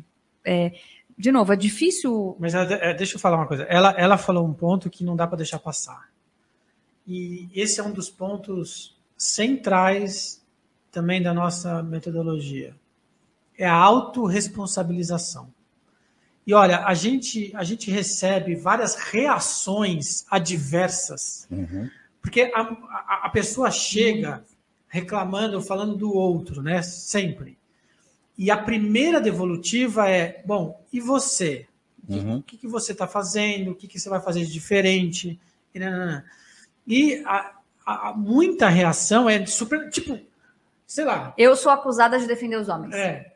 Porque quando a mulher não traz um problema, eu devolvo coisa pra ela. Outra. É, porque se você se colocar como vítima, uhum, você não tem nada para fazer, cara. Sim, só chorar. Sim, sim. Agora, se você não for vítima, se você for protagonista, tá tudo na sua mão, cara. É isso. Então, e ela começou falando exatamente isso, né?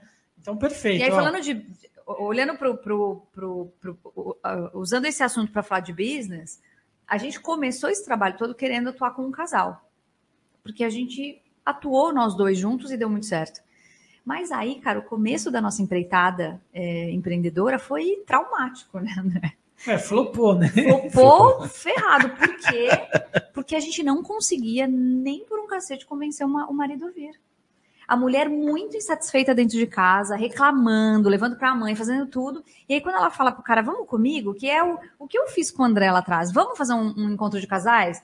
Eu só consegui porque a gente tava na fase de namoro, senão não teria conseguido. E aí a gente falou, e aí, o que a gente faz? Então, o caminho que a gente encontrou foi trazer as mulheres, porque as mulheres, quando elas sabem falar e se comunicar, elas têm esse poder de trazer o homem. E aí a gente começou a fazer terapia de casal, porque é um negócio que tem um impacto... Se a gente pudesse graduar os impactos de 0 a 100, terapia de casal tem um impacto de 100. Terapia individual com a mulher tem um impacto de 70. Cursos e informações, 50.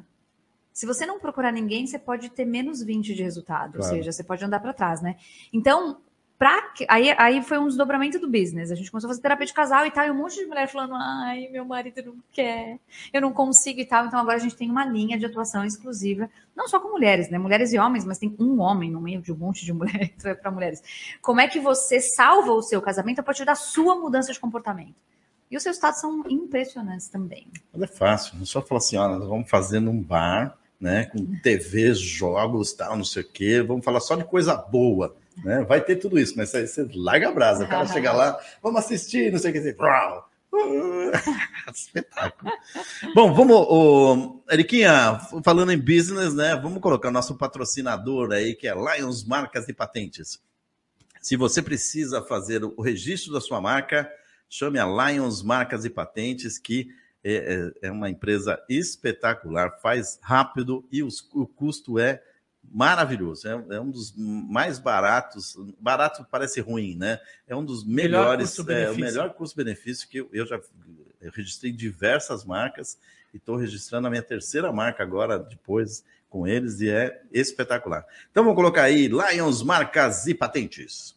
Se você tem uma marca ou produto, para tudo e presta muita atenção. A primeira coisa que você deve fazer é registrar sua marca e patentear seus produtos. Sabe por quê? Você dedica tempo, dinheiro, divulga, aí começa a dar resultado, ganhar dinheiro e quando você menos espera, alguém faz um registro com o nome da sua marca. Pronto, seu trabalho foi por água abaixo. Você não pode mais usar a sua marca e ainda pode ter uma multa de até R$10 mil por dia. Deus me livre isso acontecer, o prejuízo é muito grande. Por isso você precisa registrar sua marca agora. Eu vim falar da melhor empresa do mercado, a que eu contratei, a Lions Marcas e Patentes. Eles têm o menor preço do Brasil, nenhuma reclamação, em até 24 horas eles te entregam um protocolo chancelado. E mais, você não precisa ter CNPJ, você pode fazer o registro na pessoa física, sem desculpas para passar perrengue, hein? Entre em contato agora com o telefone ou site que está aparecendo aí na sua tela. Lions Marcas e Patentes, proteja o que é seu. Proteja o que é seu na Lions Marcas e Patentes. E para emendar agora, nós vamos ouvir também uma música para esquentar a nossa noite, a nossa manhã, o nosso dia, dependendo do horário que você está escutando, que é a música do Crazy Land. Crazy Land, a música Resista. A banda Crazy Land é composta aí com 5 integrantes, um de cada canto aqui da cidade de São Paulo, né? A banda acabou de lançar aí o seu primeiro álbum com 13 músicas, usando a influência do rock and roll. O álbum Brasil está disponível em todas as plataformas digitais. A banda é formada pelo Kik Damasceno na guitarra, ele mora na Vila Mariana, o Sandro 0 km, voz, está no Tatuapé, olha, pertinho lá de onde eu moro, Gigi Tomate, lá no teclado, saxofone no Morumbi, Guilherme Zá, no baixo no Butantã, e o professor Góes da bateria no Capão Redondo. Um em cada canto aqui de São Paulo, os caras devem levar umas 5 horas para se encontrar cada um, né? Vamos marcar aonde? Não, vem aqui pro Morumbi, o cara lá do Tatuapé fala, nem fodendo, né? É muita trânsito, mas é uma banda espetacular. Vamos colocar, então, eles mandaram um videozinho aí mostrando a banda e depois já vamos emendar com o super clipe Resista. Solta o som! Muito bem. Aí, galera da Business Rock, aqui a banda Crazy Land. A gente veio aqui passando para agradecer a Nanda, o programa Honra Meu, e avisar vocês aí que agora dia 23, nós vamos estar lá em Mongaguá, tocando no bar. Cabanas Bar and Lounge. É isso aí, do lado da praia. Estamos esperando vocês lá, valeu. 18 horas, vamos lá. 18 horas, chega antes, vamos beber junto. Isso, beleza, valeu.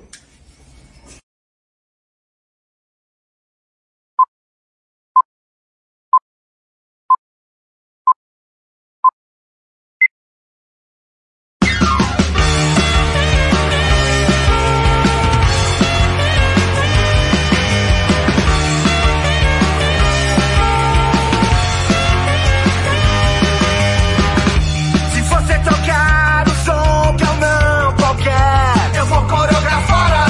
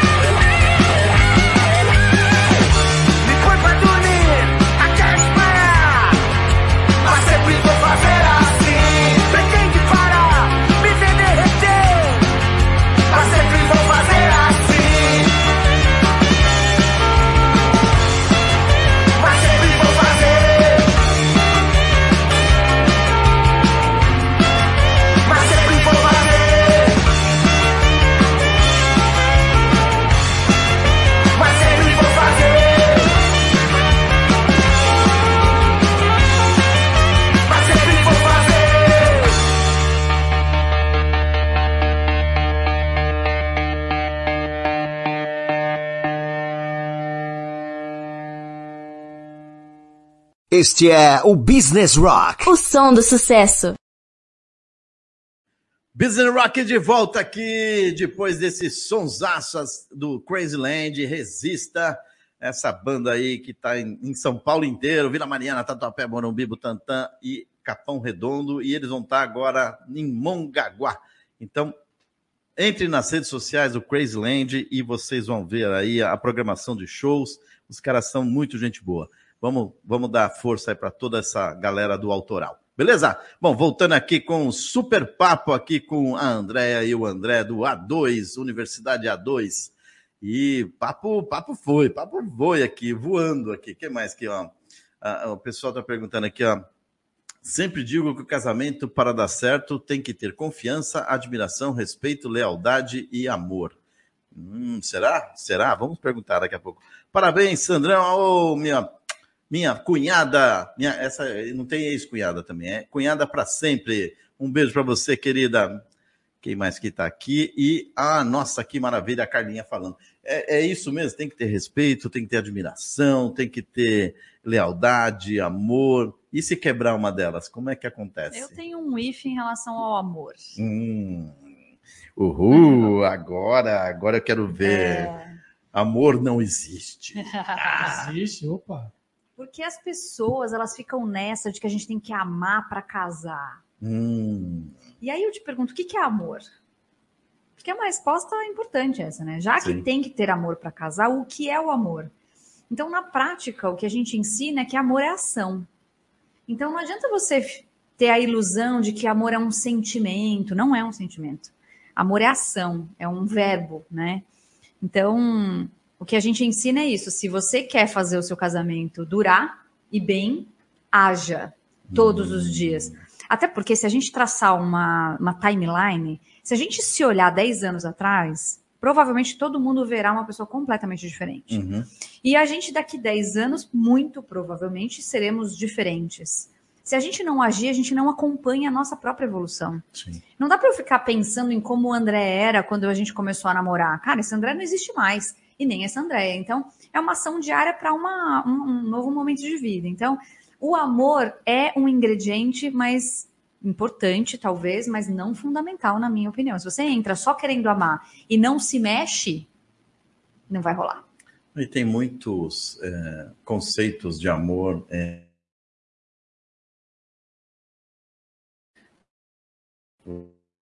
Você tem o amor eros, você tem um amor filial, né, o ágape, aquela coisa, né, inebriante e tal, e tem, eu acho que isso confunde muitas pessoas, né, e essa que você falou também de, quando eu fiz aquela terapia na minha segunda separação, eu identifiquei isso, eu falei, pô, às vezes a gente quer a mesma pessoa, quando a gente casou, parece que é uma foto, é uma estática, e a gente é fluido, né, a gente vai mexendo, né, pô, quando 10 anos depois, 15 anos depois, realmente você é outra pessoa, você estudou com outras pessoas, você tem outras capacidades, né? As experiências que você viveu, tanto de dor, quanto de amor, quanto de decepção, isso vai te moldando de uma outra forma. Às vezes você era mais paciente numa época, e depois você não é mais. Né? Você, então, é muito difícil isso, e eu vejo muito erro, né? Não erro, mas... que as pessoas ficam assim, poxa, mas você era tão... Presos, naquela foto. É isso. Né? Porra, isso deve dar uma meleca total, né? Presos lá atrás, assim, e assim, um impacto importantíssimo no casamento é a chegada dos filhos. Vocês dois sabem muito bem. Ah, caramba. Porque a mulher, ela se transforma numa mãe. O homem é pai, também é óbvio, né? Porque senão a criança não viria, mas o papel do homem dentro de casa não muda tanto. Da mulher muda muito. E essa mudança de papéis, muitos casais não sobreviverão à mudança de papéis e de rotina.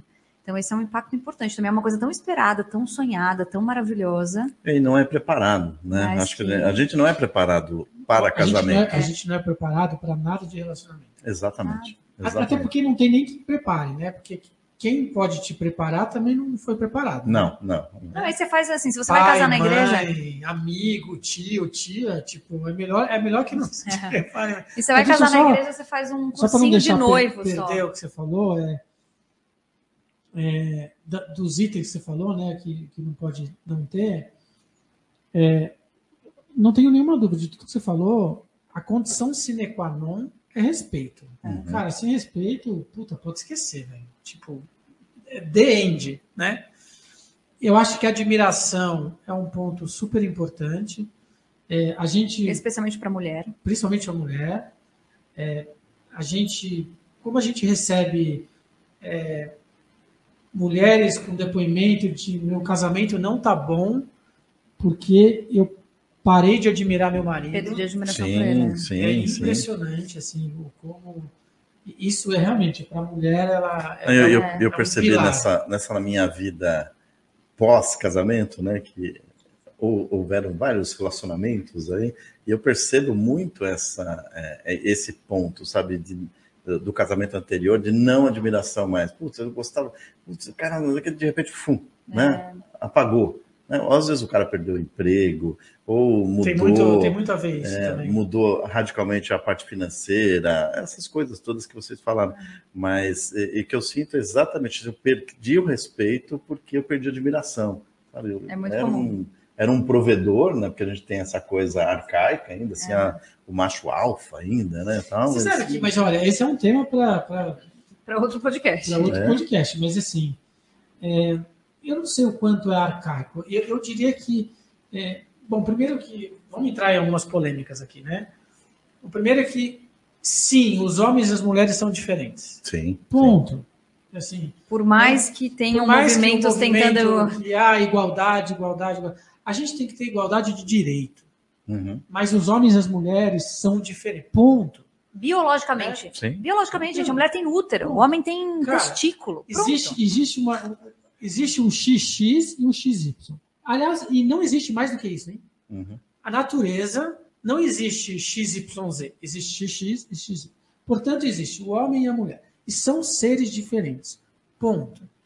Dado isso... Esses seres que são diferentes... Como diria Sogra, logo... Existem realmente papéis, expectativas diferentes para cada um. Ponto. Assim, não adianta a gente... tudo igual... Não é tudo igual. Existem expectativas diferentes. Assim como a gente fala, né, que existem comportamentos diferentes, por isso que a gente aplica o DISC, o homem e a mulher são diferentes. Então, fica aqui um flavor de polêmicas e tal, mas... E quando a gente estuda... E aí tem a questão do provedor, que... porque tem muita mulher que fala, isso é coisa de machista e tal, não sei o quê, e o movimento, cara, sim, tem algumas coisas que, assim, tá no nosso DNA social, talvez, mesmo. Uhum. Que sim, o homem tem um papel mais de provedor. Ah, isso quer dizer que a mulher não pode prover? Não, ninguém está falando que não pode. Mas quer dizer que a mulher, se ela tiver um filho, ela vai parar, cara, com tudo para cuidar desse filho. Ela tem que fazer, ou seja, de novo, vamos respeitar esses momentos e fazer... E assim, eu vejo que esse movimento de igualdade, direitos iguais, que extrapolou a questão dos direitos... trouxe uma pressão para a mulher que é surreal. Sim. Surreal. Então, no fundo... Mulherada louca agora, tendo que dar conta de tudo. As mulheres não perceberam, mas quem se ferrou? É isso. Sim. Porra, porque agora eu trabalho, eu tenho que ser foda no trabalho, eu tenho que me atualizar, mas eu também quero ser mãe. Aí, o que eu enxergo todo santo dia? Mulheres dizendo, eu estou sobrecarregada. Sim. Porque é muita coisa para dar conta. E... tem coisa que o cara não consegue entrar. O homem não tem peito com leite. A criança, quando chora doente, ela quer ficar com a mãe. A mãe não consegue abrir mão de cuidar de uma criança doente. Ou seja, tem coisas que não são terceirizáveis. Sim. Então, tem muita crise no casamento também por conta dessa reconfiguração de sociedade. Não, e fisicamente, é o que você falou, XY. Ponto. E não existe o zeta, o beta, o gama. E o que eu acho também, assim, eu adoro as mulheres, porque assim, aquele pensamento confuso assim, de ligações, milhares. Homem não, eu sou retardado mental, porque assim, eu estou dirigindo... Todos nós! Né, eu vou procurar uma rua e tenho que desligar o rádio, porque senão... Olha a cabeça... Para quem é da minha idade, vai entender. O homem é DOS. E a mulher é o Windows, né? Exato. A gente é DOS, é um comando por vez e tipo, não vem... Porque a mulher fala 10 coisas ao mesmo tempo, velho. Não, e entende, né? Entende as 10. Cara, isso me deixa tão... É surreal aquilo. Eu falo, meu, é surreal. Como é que elas falam entre elas? percebe o que está acontecendo na outra mesa, no outro caso, e lembrando da família, sabe? Tudo ao mesmo tempo. Cara, eu fico impressionado, né? Não, vamos resolver aqui. É igual o pastor Cláudio, né? Abre uma caixinha, tira o negócio, fecha a caixinha, tira... Porra, a minha Tanto que uma das técnicas que eu ensino para as mulheres é assim: confirme a presença quando você for falar uma coisa importante. André, você está aqui comigo? Eu vou falar uma coisa para você. Você está aqui porque eu não quero repetir. Não, eu vou falar uma coisa para você. Metade das vezes que ela faz a pergunta, fala, não pode repetir porque eu não estava ouvindo. Sim, é isso, é verdade. Sim. Mas a hora que eu sei, ele me fala que ele não está prestando atenção, eu não me irrito em explicar. Agora, se eu estou falando um negócio importante, o cara não presta atenção, eu tenho que repetir, aí a gente fica puta mesmo e aí sai pau. Então é isso. Valide, mulheres, presta atenção. A hora que você for falar uma coisa importante, para tudo e fala, fulano, você tá prestando atenção em mim? Tá mesmo. Aí você fala, então, você leva um segundo a mais, cara, para não se estressar. A minha mãe fala pra mim assim, pô, não adianta falar coisa com você que você não lembra. Não sabe como tá falando. E é tão engraçado, né, que sempre porque eu tenho esse problema, o meu corpo caloso é muito grande, porque é uma coisa ou outra, né? E aí, às vezes você tá assistindo um filme, assim, né? Tá assistindo um filme. Aí a pessoa vem para conversar com você, né? Aí você está assistindo o filme, para não ser muito mal educado, né? Aí você fala, não, beleza, tal, não sei o que, daqui a pouco a gente conversa, tal, né? Isso. E você tá ali, assim, o cara vai matar o outro, né? Você tava assim, será que ele vai matar? Será que ele não vai matar? Então, e aquele negócio fica blá, blá, blá. Você fala, cara, o cara vai matar, será que ele vai matar? Eu vou prestar atenção. Você não ouve uma palavra. Não ouve, a gente não ouve uma palavra. Não pode falar. Ficam assim, eu vou matar. Para. Então, assim, dá o pause. É isso. E aí até baixar o seu, né, André? Por favor, agora fala. Perfeito. Então, você não presta atenção, não vou falar mais. Você quer morrer. Essa é a cena que se resolve muito facilmente. Não, porque é comportamentos diferentes, né? Se você entende que são diferentes... O homem funciona assim. Tem uma coisa que as mulheres falam muito, né, cara? E eu respondi uma caixinha, acho que foi ontem. Mulheres... O homem demora no banheiro, cara. Sim. O homem leva o celular e demora no banheiro, ponto. Assim como você tem inveja que o homem vai mais vezes ao banheiro do que você, é normal pro homem ficar no banheiro. Fica tranquilo. Ó, não tá fazendo merda, não tá te traindo. Tá. Pode estar. Mas não tá te traindo. É o momento da caverna. O homem gosta de ficar na caverna. Então, não enche o saco do seu marido, deixa o cara no banheiro, velho. Pronto, pelo amor de Deus. Então, isso é outra característica diferente. Que é a grande pergunta sem resposta, né? Por que que você fica no banheiro tanto tempo? Não tem explicação. Não tem explicação. Não sei, eu fico. Mas o que você fica fazendo lá? Eu fico no celular, eu fico pensando, eu olho, eu corto a unha do pé, entendeu? Eu faço tudo lá no banheiro, entendeu? Nossa, eu não entendo, porque eu entro, faço e saio. O André cronometra. Não, a Andréia. O André cronometra. Ele fala, não deu tempo nem pro xixi. Não deu tempo nem de lavar a mão, velho. Não é possível. Lavo a mão, hein, Brasil? Eu lavo a mão. É surreal, cara. Imagina, a gente tá pensando aí na morte da bezerra, ela já saiu do banheiro. Assim, porque você tem o homem tem um ritual, né? Você chega, relaxa, olha para as coisas, né? Conta os azulejos. Eu acho que o homem vai no banheiro talvez até sem vontade. Sim. Porque o processo de ter vontade no banheiro é não perder do banheiro, é tranquilo, assim, eu acho que eu tô com vontade no banheiro. Eu vou. Eu acho. Se eu tiver com dúvida, eu vou. Mas, na dúvida, a gente vai.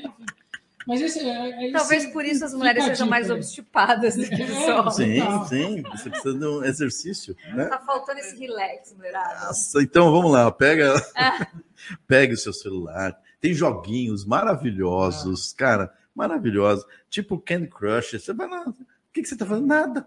Absolutamente nada, porque é um jogo que também não exige nada da sua cabeça, né? Nada. Ele te até indica o que você tem que fazer, sabe? Eu acho ridículo esses jogos assim. Eu fico assim, aperta esse, se eu tenho que apertar esse, o que eu vou fazer? Aliás, você falou de um negócio, mais uma dica. Agora eu vou inverter, hein? Eu vou falar com os homens. Hein?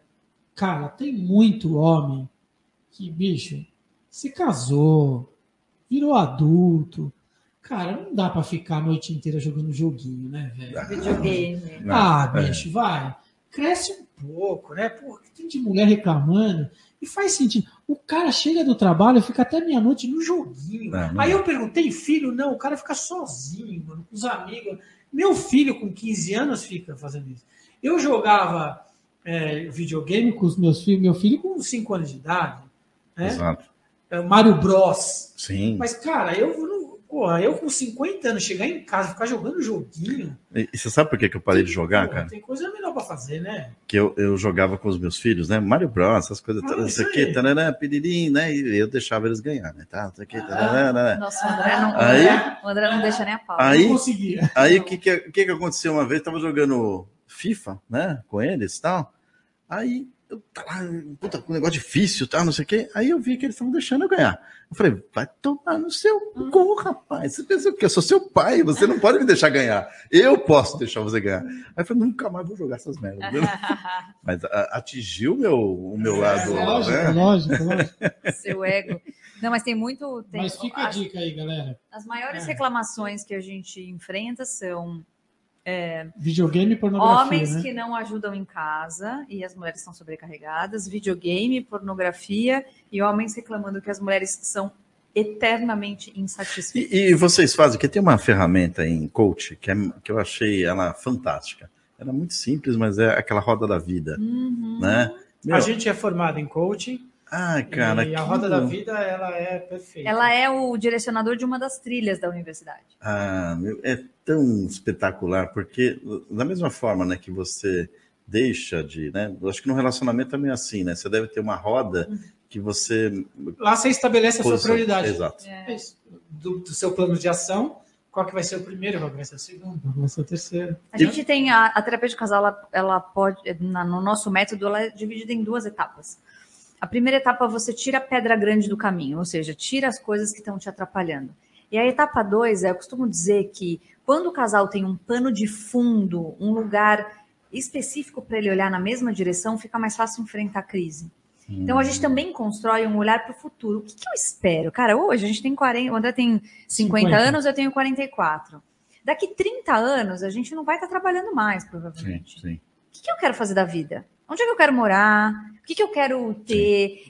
Quanto que eu tenho que ter de grana no banco para sustentar minha vida? Para onde eu quero viajar? Essas coisas todas parecem bobagem. E eu estava conversando com um casal essa semana, porque a gente... terapia. E eles falaram assim para mim, nossa, a gente quer ter um motorhome. A gente trabalha e fala, vamos aguentar, porque daqui a pouco chega o motorhome. É isso. A hora que o negócio aperta, você vai lembrar que tem muita coisa legal lá na frente que você só vai viver se você enfrentar essa dificuldade agora. Sim. Tem algumas metodologias que você coloca, né? Que nem eu quero...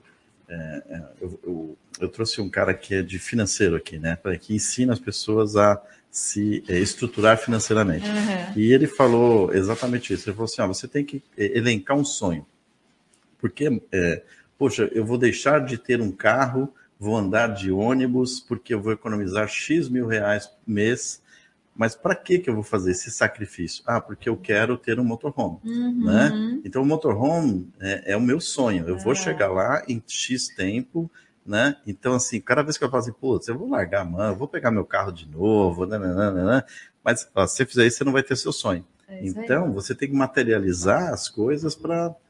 Eu acho que um relacionamento e o que eu vejo também, nossa, né, várias amigas, não sei o quê, que se desestruturam financeiramente, porque um depende, às vezes, mais do outro, e não é o homem da mulher, a mulher do homem, assim, sempre tem um protagonista, e quando esse protagonista sai num divórcio, explode tudo. Né? Explode tudo para os dois, né? Mas geralmente tem uma parte mais afetada que não estava prevendo essa mudança. Né? E também eles não colocam no papel o motorhome, os sonhos juntos. Isso assim, faz uma falta lascada. Às vezes uma grande lacuna mesmo. Eu converso com as pessoas e falo assim, eu nunca fui viajar na minha vida. Eu falei, como assim nunca fui viajar? Eu nunca saí de São Paulo. Eu falei, cara, você tem 40 anos de idade, como é que você nunca foi viajar? Custa quanto? Né? Aí você fica fazendo a parte financeira, fazer quanto custa uma viagem? 5 mil reais, você dividiu em 4 vezes, não sei o que, Você não consegue guardar R$200 por mês? Mas consigo. Né? Falta esses objetivos. Assim, a gente encontra pessoas que pegam todo o dinheiro e ficam comprando imóveis. Ah, sim. E aí os caras têm 10 casas e nunca saíram de São Paulo mesmo. Exatamente. Em contrapartida, tem uns outros que rodaram o mundo inteiro e não tem onde morar. Exatamente.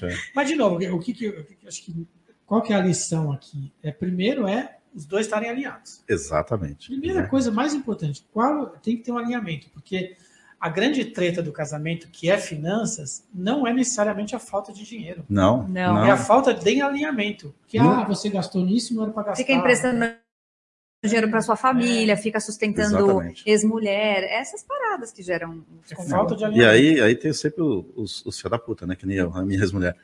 Não, vou precisar comprar uma camisa branca. Eu falei, meu, camisa branca você deve ter umas 200 em casa, né? Pô, mas será que eu também não vou comprar mais, não sei o quê? Não, legal. Aí o desgraçado chega em casa, pega 5 ou 6 camisas brancas, deixa na cama, assim, né? Como que não quer nada, né? Como que não quer nada, só pra irritar, entendeu? Não é pra fazer nada. Eu chamo isso de pirraça, cara. A gente é muito pirracense. Tem um negócio, tem um conceito na neurociência que é importante, acho que é legal falar, que é coerência. A gente vai ser feliz na vida. Quanto mais coerente nós formos, mais felicidade temos. E o que é coerência? Coerência é você pensar, sentir e agir da mesma forma. Mas o que acontece no casamento? Você pensa que você quer ficar com o cara pro resto da vida. Você sente que você quer, mas na prática você joga a bendita da camisa em cima da cama, porque você quer pirraçar. Exato. Isso é incoerência, você está dando um recado para o outro que não é o que você sente. Aí o que acontece? Você faz isso 1000 vezes, na milésima primeira a pessoa fala, vai a merda. Exato. Aí são muitas as situações em que a pessoa fala, e eu falo muito isso nas redes sociais, uma hora essa pessoa vai cansar, você não para de fazer ameaças. Uma hora essa pessoa vai aceitar essa ameaça e vai embora. E aí as pessoas procuram a gente, dizendo, putz, olha, eu te ouvi falando e aconteceu exatamente isso comigo. Repeti 1000 vezes. E a pessoa saiu de casa. Eu achei que ele nunca fosse sair de casa, André, mas ele saiu. Então, isso é incoerência. Eu estou tratando o André de uma forma que é diferente daquilo que eu quero. Eu quero o André do meu lado como parceiro de vida, mas eu estou agindo de uma outra forma. Então... eu já vi um post, se você falando, né, você quer ser feliz ou que você quer ter razão? É isso. Né? Exato. O jogar a coisa na cama era pirraça, e assim, olha como eu tenho razão, tá vendo?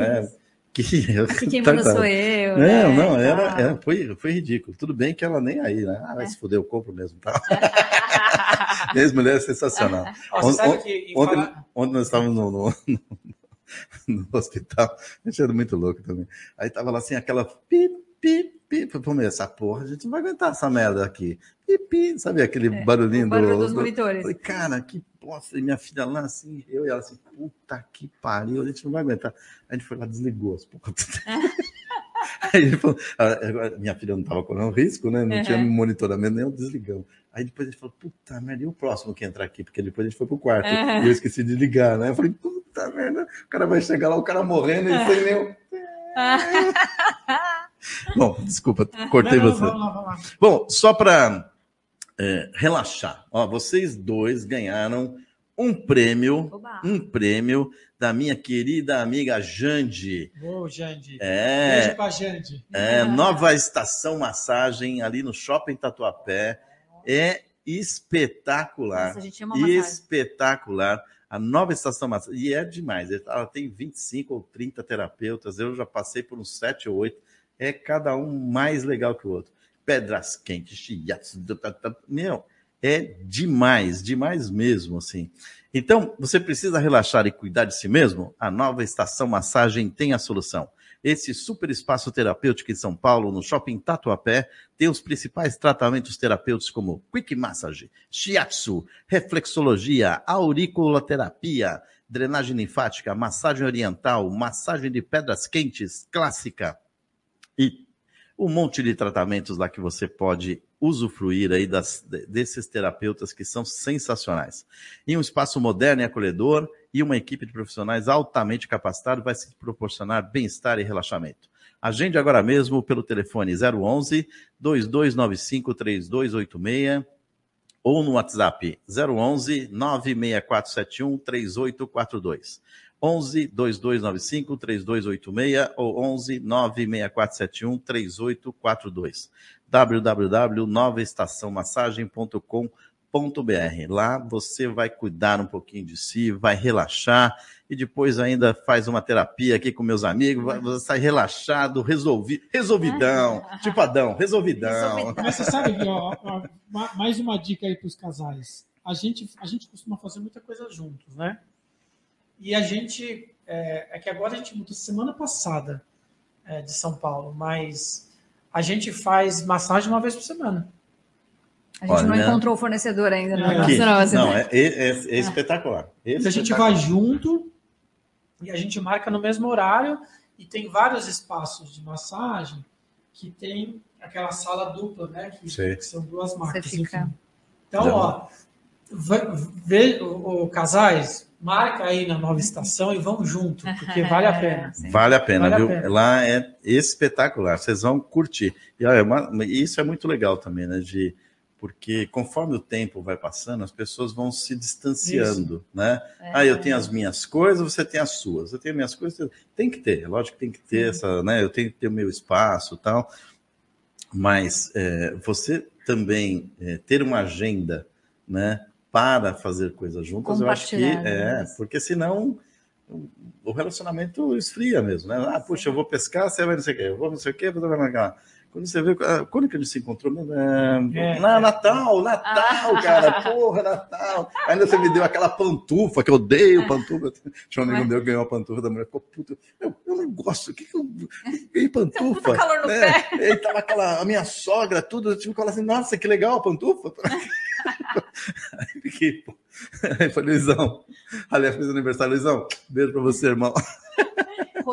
Rotina é o aspecto mais importante do casamento. É o casal procurar pelo menos uma atividade junto. A gente, por exemplo, a gente descobriu a bike juntos. Ai, que legal. Então a gente já fez até cicloviagem juntos, só nós dois. Tem um circuito no sul, chama Circuito do Vale Europeu, lá em Santa Catarina. Oh, que legal. Você vai para 7 cidades, 7 dias. Cara, a gente foi na cara e na coragem, só nós dois, e foi uma delícia, assim. Então, a bike, por exemplo, a gente descobriu juntos. Eu jogo tênis desde 3 anos de idade. Aí ela resolveu, e eu me insistindo, vai. Aí ela começou a jogar tênis. A gente descobriu o beach tênis junto. A gente faz musculação junto. Então, assim, coisas que dá para fazer junto, a gente passou a ter prazer. E a gente tem uma rotina, cara, saudável em casa, que a gente faz juntos também. Então, na nossa casa, a gente come bem. A gente tem uma espiritualidade juntos também. A gente tá em conexão com Deus. Então, assim, tudo aquilo que é importante, quando a gente fala de roda da vida, tudo aquilo que é importante para mim e para ele, a gente uniu. E a gente faz juntos. Então, a nossa rotina... existe um mito de que a rotina acaba com o casamento. Quer dizer, um mito não, né? É uma verdade. O que acaba com o casamento não é a rotina. É o que você faz todo dia. Porque se você tiver uma rotina boa, legal... Sim. O casamento vai ser bom e legal. Então, o problema é que os casais fazem da rotina uma coisa que não é boa. Massacrante, né? E para falar em coisa boa, né, o que os casais têm que fazer? Primeiro você vai lá registra a sua marca, ela falou dos patrocinadores, né? Registra a sua marca, depois você vai nas massagens da Jande, lá na Estação Massagem, e depois você vai viajar com a Ana Paula Turismo. Nossa, entendeu? A Ana Paula Turismo, aliás, ela estava a semana passada no meio do terremoto no Marrocos. A gente fez o último programa, pegamos ela ao vivo, já tinha passado terremoto, mas ela estava com um ônibus, com um grupo nosso, e aí o ônibus passou, a ponte caiu, cara. Eles tiveram que dormir na piscina, nas cadeiras da piscina, porque o hotel não sabia se ia cair ou não, sabe? Então, foi punk. Tem história para contar. Então, assim, a Ana Paula Turismo, viagens com aventura, a gente tem também, tá? Com ou sem emoção. Com ou sem emoção. Já pegamos furacão, terremotos, bombas na Rússia.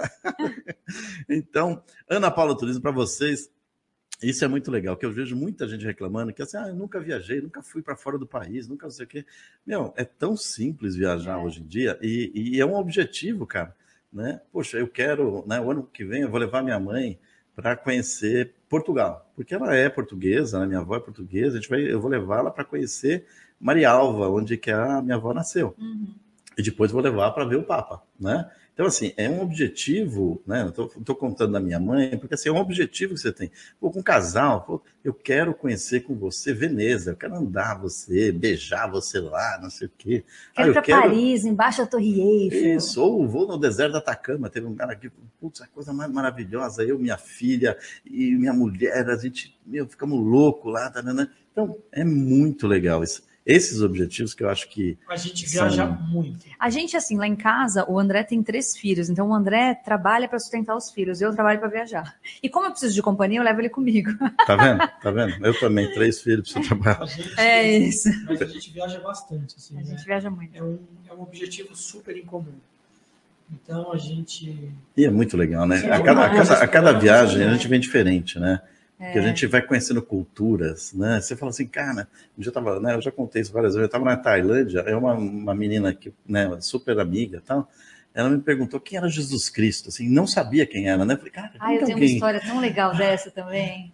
Eu fui morar em Boston, quando eu me divorciei, eu decidi ir embora do país. Eu só voltei porque alguém apareceu.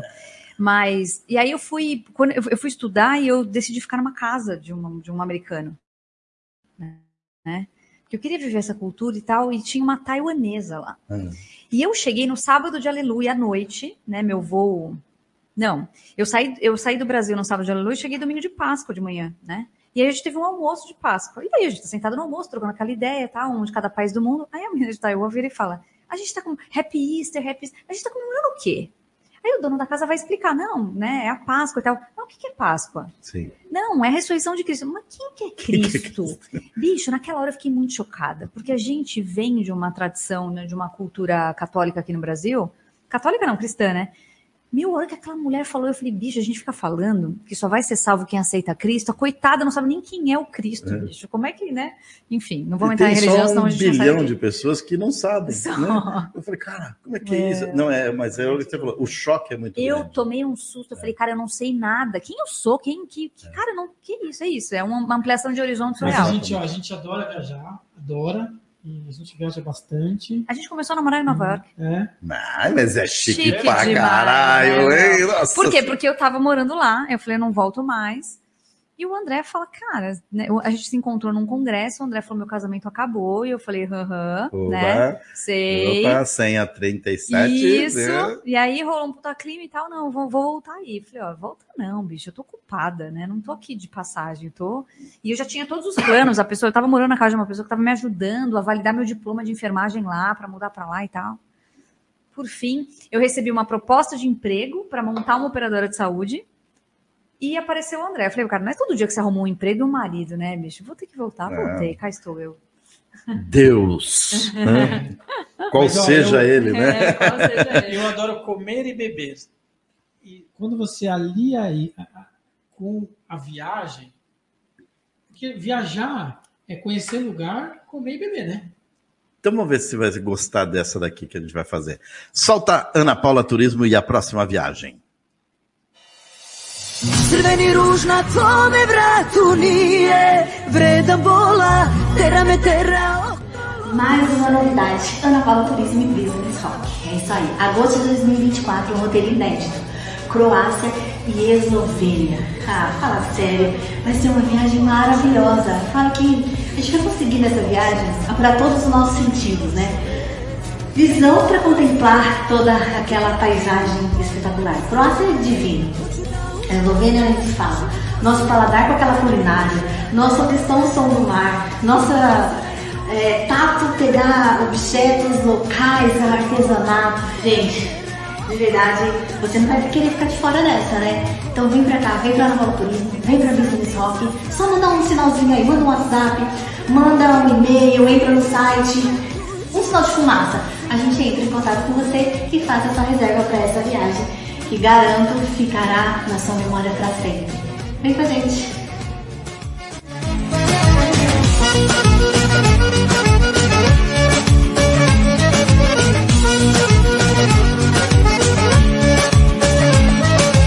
Zazvoni jutro, neobičan alarm, našoj vezi dođe kraj.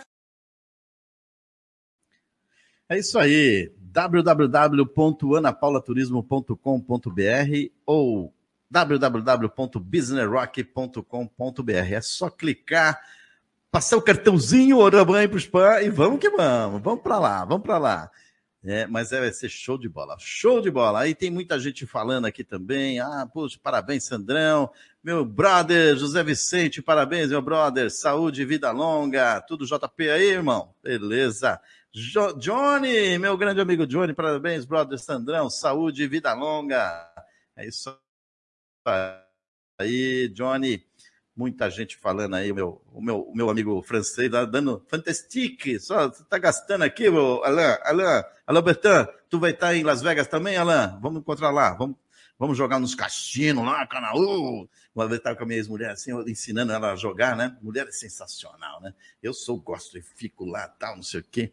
Aí eu, não, você põe assim, ela, não, depois uma ficha assim, pau, ganhou. $600. Vai ganhar $600, vamos jogar. Não, já peguei, já fui comprar.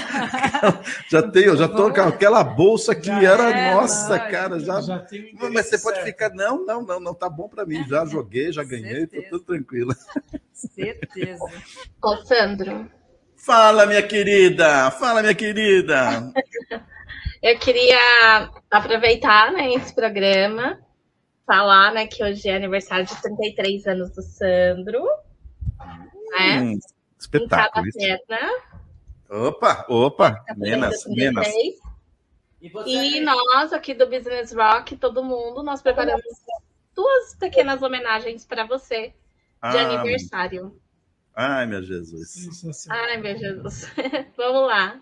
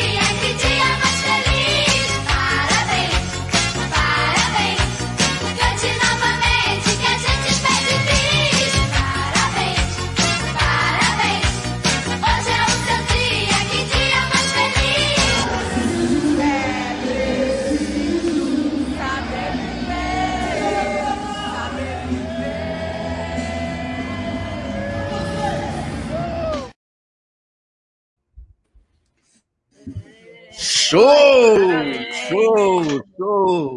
Então, um beijo para minha ajudante Silvia. Um beijo, que ela me ajudou bastante. E é uma homenagem de todo mundo que te ama do Business Rock, né? Por esses 33 vezes 3 anos aí. Muito bem. Agradecido. Estou mais envergonhado agora. Ah, obrigado, Eriquinha. Obrigado, Eriquinha. Aí eu esqueci alguma coisa, que ela é igual esposa. Ela dá porrada, né? Você esqueceu de falar aquela merda. Você não sei o que. Você ficou bebendo só, não falou nada. O que você quer, meu amor? Fala. Não, agora eu que vou falar. Na primeira vez eu falei só fazendo perguntas, né? Então agora eu vou falar. Você que tá aqui, né? Que veio conectado através da Andréia e do André. Então pode ficar à vontade. Toda semana a gente traz uma entrevista nova, seja personalidade, seja do business, seja de relacionamentos. Nós sempre trazemos pessoas especiais aqui para vocês. Toda semana a gente aprende cada vez mais. Então é só nos seguir no @businesswalk, no Facebook, Instagram. Só não estamos no Orkut porque acabou, mas estamos no Facebook, Instagram. Você pode nos achar na Twitch, no Spotify, deixa eu pensar onde mais, em todos os lugares. Então, manda sua mensagem para a gente, tem o nosso site. Lembrando que, em nosso site, você encontra todas as rádios. Então, se você perdeu, às vezes, um trecho do programa, ou você quer revisitar o programa além do YouTube, você pode ouvir ou nos ouvir no Spotify durante toda a semana. Todos os programas já estão lá. Lembrando também que você pode nos mandar uma mensagem via WhatsApp. Então, essa semana eu vou colocar a nossa vinheta de 3... Ó, contar para vocês esse segredo. Essa vinheta, o Sandro pagou 13 milhões de reais, porque se eu não passo essa vinheta, ele fica muito bravo. Então, gente, anota o nosso WhatsApp para você mandar mensagem para a gente, mandar a sua dúvida e mandar aí também as felicitações para o Sandro do aniversário dele, que é hoje, dia 19. Mas você que vai ouvir nas rádios depois, pode mandar, que a gente aceita. Pode mandar presente, pode mandar pix. Depois eu deixo o meu pix para vocês, porque eu sou a administradora financeira do Sandro. Ah, você é meu pix? Ah, tá vendo?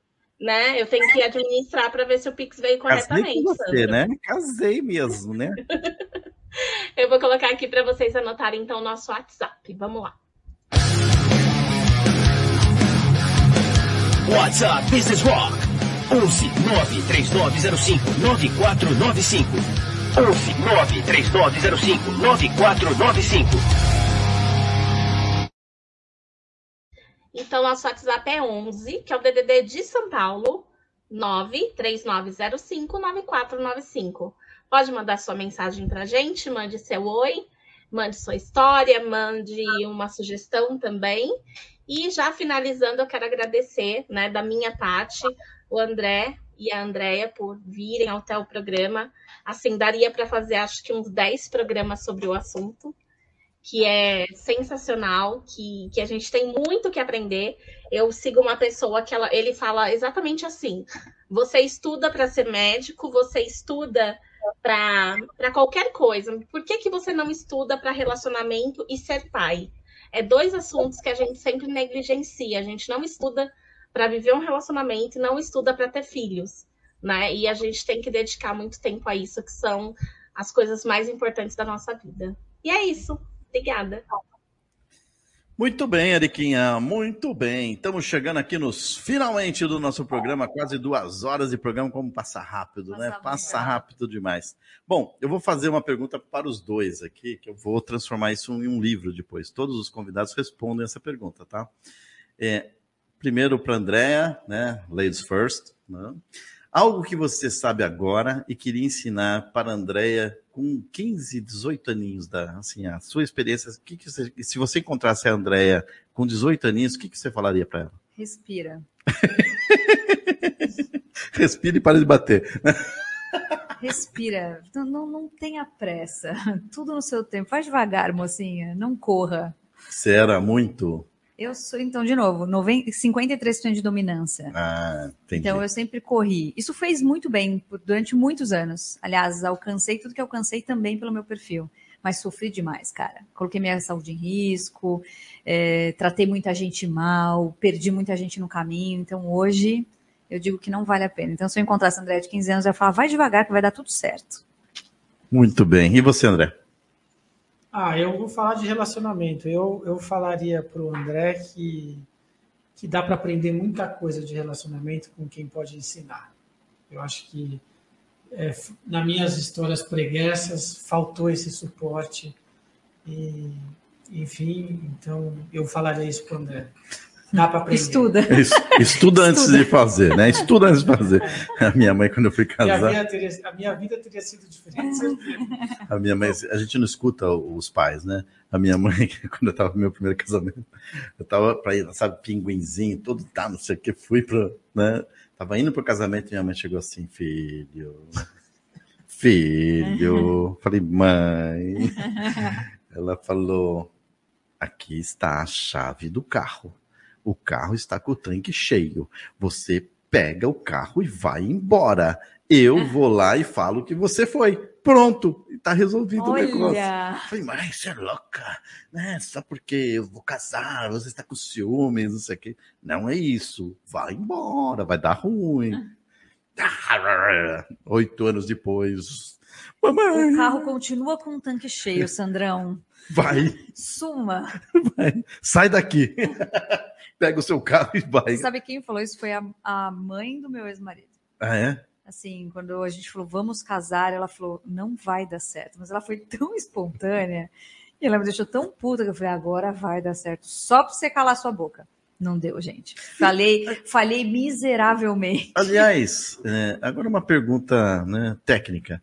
Será que se a gente fizer um DISC antes, a gente consegue... Sem dúvida. É? Sem dúvida. Um dos nossos planos é fazer um curso para casais, para noivos. A gente vai chegar nesse ponto ainda. Porque eu acho que tiraria muita dor, sabe? Muita dor, não dor de cabeça, dor mesmo. Isso. Porque o primeiro momento é você está apaixonado, então você vai... Não. Chega no momento que você está querendo ganhar terreno. Então, você começa a brigar para conquistar o seu terreno. E depois, você não consegue, aí você começa a ficar frustrado, porque você não sabe qual que é o preponderante da outra pessoa, onde que você consegue negociar, onde você não consegue negociar. Cara, isso é... E aí você começa... Qual é o grande lance? Todos nós temos expectativas em relação ao outro. Normal, natural. E aí você começa a sonhar e ter expectativa de um negócio que o cara nunca vai te entregar, e não é porque ele não te ama, não é por isso, é porque o perfil comportamental dele faz com que, para ele te entregar isso, o cara tem que ter um esforço surreal, ele viveria só para isso, então ele não vai. Em contrapartida, tem uma série de outras coisas legais que ele te entrega que você não percebe, porque a sua expectativa é outra. Então, olhar para o disque antes de casar certamente evitaria muito transtorno. Certamente. Que espetáculo, hein? Que espetáculo. A gente vai chegar lá ainda. Tá no business plan. E as Irmãs do Amor. Se você fizer os dois antes, te dá uma... É quase uma receita de bolo para falar, ó, assim não dá ruim. Que beleza. Isso. Bom, queria que vocês deixassem uma mensagem final para o nosso público. Aí queria agradecer demais vocês aqui. Foi um papo, que é o que a Érica falou, a gente podia ficar mais umas 5 horas aqui, que não ia esgotar, porque é apaixonante. Olha só, apaixonante isso, né? Lindo, né? Então, eu queria... Aí vocês são sensacionais, né? É muito lindo. Uma vez eu peguei um Uber, né? Eu estava indo para um show, sei lá o que era. E aí eu comecei a conversar com esse cara, que logo depois que eu tinha me separado, né? Então você está muito magoado ainda, assim, né? Aí esse cara chegou assim, porque eu preciso ir para casa, que eu preciso encontrar a minha esposa, sabe? Falei, nossa, ele é um senhor, né? Devia ter uns, sei lá, uns 70, quase 80 anos, assim, ele dirigindo e tal. Eu falei, mas quanto tempo faz que vocês estão casados? 50 e tal, andando. Falei, cara, que legal. Não, e eu sou apaixonado por ela, ele falando. Assim, e espontaneamente. Eu sou apaixonado, eu adoro chegar em casa e dar um beijo nela. Eu falei, cara, 50 e tanarã de anos, né? E o amor realmente bacana. Olha lá, o Rogério, 45 anos, ele faz exatamente isso. A mulher dele e ele são um casal espetaculares. Manda um beijo para sua esposa, vai, cara. Beijão, amor da minha vida. Olha, quem é o amor da sua vida? Neide! Rogério tá falando que você é o amor da vida dele. Bueno. Bom, a minha mensagem final, eu vou pegar o seu gancho, porque certamente o Rogério e a Neide passaram por muitas turbulências durante esses 45 anos. Muitas. Então, nenhum casal vai chegar nesse ponto de ter 50 anos sem ter enfrentado a diversidade. E a gente tá numa sociedade hoje muito imediatista, quer as coisas para ontem, então o meu recado para você é enfrenta, porque lá na frente vai ter valido a pena.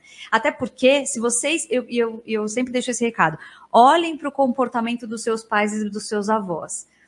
Hoje, os meus avós, infelizmente, não estão mais aqui, mas os meus pais, a alegria deles hoje é receber a gente em casa. Uhum. Ou seja, isso que a gente vive, dessa loucura do empreendedorismo, do trabalho, não sei o que, ela vai chegar uma hora que ela vai ser substituída pela família. Exato. Se você não tiver construído essa relação, você não vai ter para quem receber na sua casa. Então, meu recado final é esse, assim, invistam na relação de vocês, porque é tudo que vai sobrar lá na frente. O meu recado é que o relacionamento, ele é fundamental na nossa felicidade. E aí vem um alerta que, curiosamente, a gente deixa sempre para segundo plano. A gente prioriza o trabalho, prioriza qualquer outra coisa. A mulher, os filhos. A gente não prioriza o relacionamento. Então, fiquem atentos, porque não tem nada mais importante. A base da família é o cônjuge. É a base da família. Depois vem pai, depois vem mãe, depois vem filho. Parece que dói ouvir isso, mas é verdade. Se você tem um alicerce forte, marido e mulher, a família é forte. Se marido e mulher forem fracos, a família destrói, é fraca. Então, o meu recado é que, vale a pena investir. Vale a pena investir tempo, vale a pena investir até dinheiro, curso, vale a pena investir, porque esta é a base da família. Então, esse é o meu recado. Eu também falaria isso para o André de 15 anos atrás. Muito bem. Bom, queria agradecer demais. Foi um papo agradece, né? Maravilhoso, maravilhoso mesmo. Gostei demais e gostei... Eu sou um cara muito pragmático, né? E vocês mostraram técnicas que realmente eu acredito, né? Acredito que eu já apliquei isso em diversas empresas e os resultados são eficientes. E vocês conseguiram coordenar técnicas sofisticadas, né? De DISC, de captura de relacionamento, de feedback, cara, de um jeito que realmente vai ajudar as pessoas. Né? Isso é muito importante. Eu acho que hoje existe já uma determinação que o casamento vai acabar. Né? A gente já casa falando que o casamento vai acabar. Se não der certo, a gente termina. Eu mesmo tenho minhas dúvidas, né, de como isso aconteceu. Hoje eu não tenho... eu estou igual o André lá, né, assim, para mim acabou, tá tudo certo agora... Né? É carnaval na Bahia, São Salvador e pronto, né? Mas pode, né, acontecer Nova York, né? A verdade é o seguinte... pode acontecer em Nova York. A vida dois, Las Vegas, hein? Ela é sensacional, cara. É sensacional. Você precisa, obviamente, encontrar a pessoa, mas investir. Porque esse negócio de, tipo, amor à primeira vista, ou você vai ficar sentado no berço esplêndido e vai ter o melhor casamento do mundo... Puta lenda de Jedi, isso não existe, cara. Mas ter um casamento legal é sensacional. Eu, por exemplo, eu não nasci para ficar sozinho, velho. Deus me livre. Eu, quando a gente fica 2, 3 dias eu sozinho, já dou umas piradas. André, hein? Olha só. Revelações. Já tá subindo a cotação das ações da André aqui. Espetacular. Bom, gente, eu queria agradecer demais a presença do André, da Andréia, do Rogerinho, que monta tudo, faz tudo e deixa esse programa cada vez melhor. A minha querida Eriquinha, que também é uma fofa, né? Eu nem falei dos seus pijaminhas, hoje deve estar com pijaminha um casalzinho assim, como é que chama aquele? A Dama e o Vagabundo. Hoje tá... Certo, Eriquinha. Um beijo pro maridão aí, o super NASA, né? O narizão do cara lá, tem 3,5 km. Everton, super abraço pra você, irmão. E queria deixar a última música aqui para encerrar e falar, né? Vocês estão vendo que precisa investimento, né? Se você quer subir na vida, crescer na vida, ter uma vida feliz, né? Você tem que aplicar técnicas, estudar e fazer acontecer, né? Não adianta aprender, né? Você tem um livro e não lê, né? Você tem um livro, lê e não aplicar, esquece. Então, eu realmente fiquei surpreso, né? Eu conheço vocês da coisa, mas a técnica que vocês mostraram realmente é fantástica, fantástica mesmo, e por isso que está dando tanto certo. Vocês estão com quase 100 mil seguidores, né, na É espetacular, espetacular, e vai crescer cada vez mais. E se eu puder indicar para os meus amigos nas empresas aí, com certeza vai ser um sucesso. E para a gente terminar, eu toco o Raul, né? Então vamos tocar o Raulzito. Boa. E ele vai cantar Mas I Love You. Semana que vem temos mais um grande programa e espero todos vocês aí de coração. Um beijo do Sandrão. Vamos lá então, que agora é hora de tomar toda a cerveja, que hoje é aniversário. Uhul! Solta o som, Raul!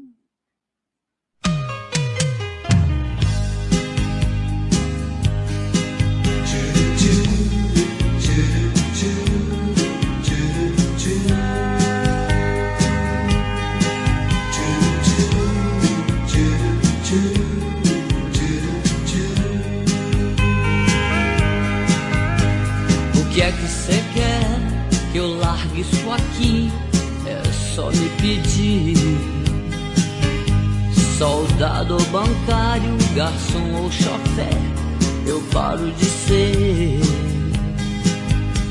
De ser cantor é só dizer pra não.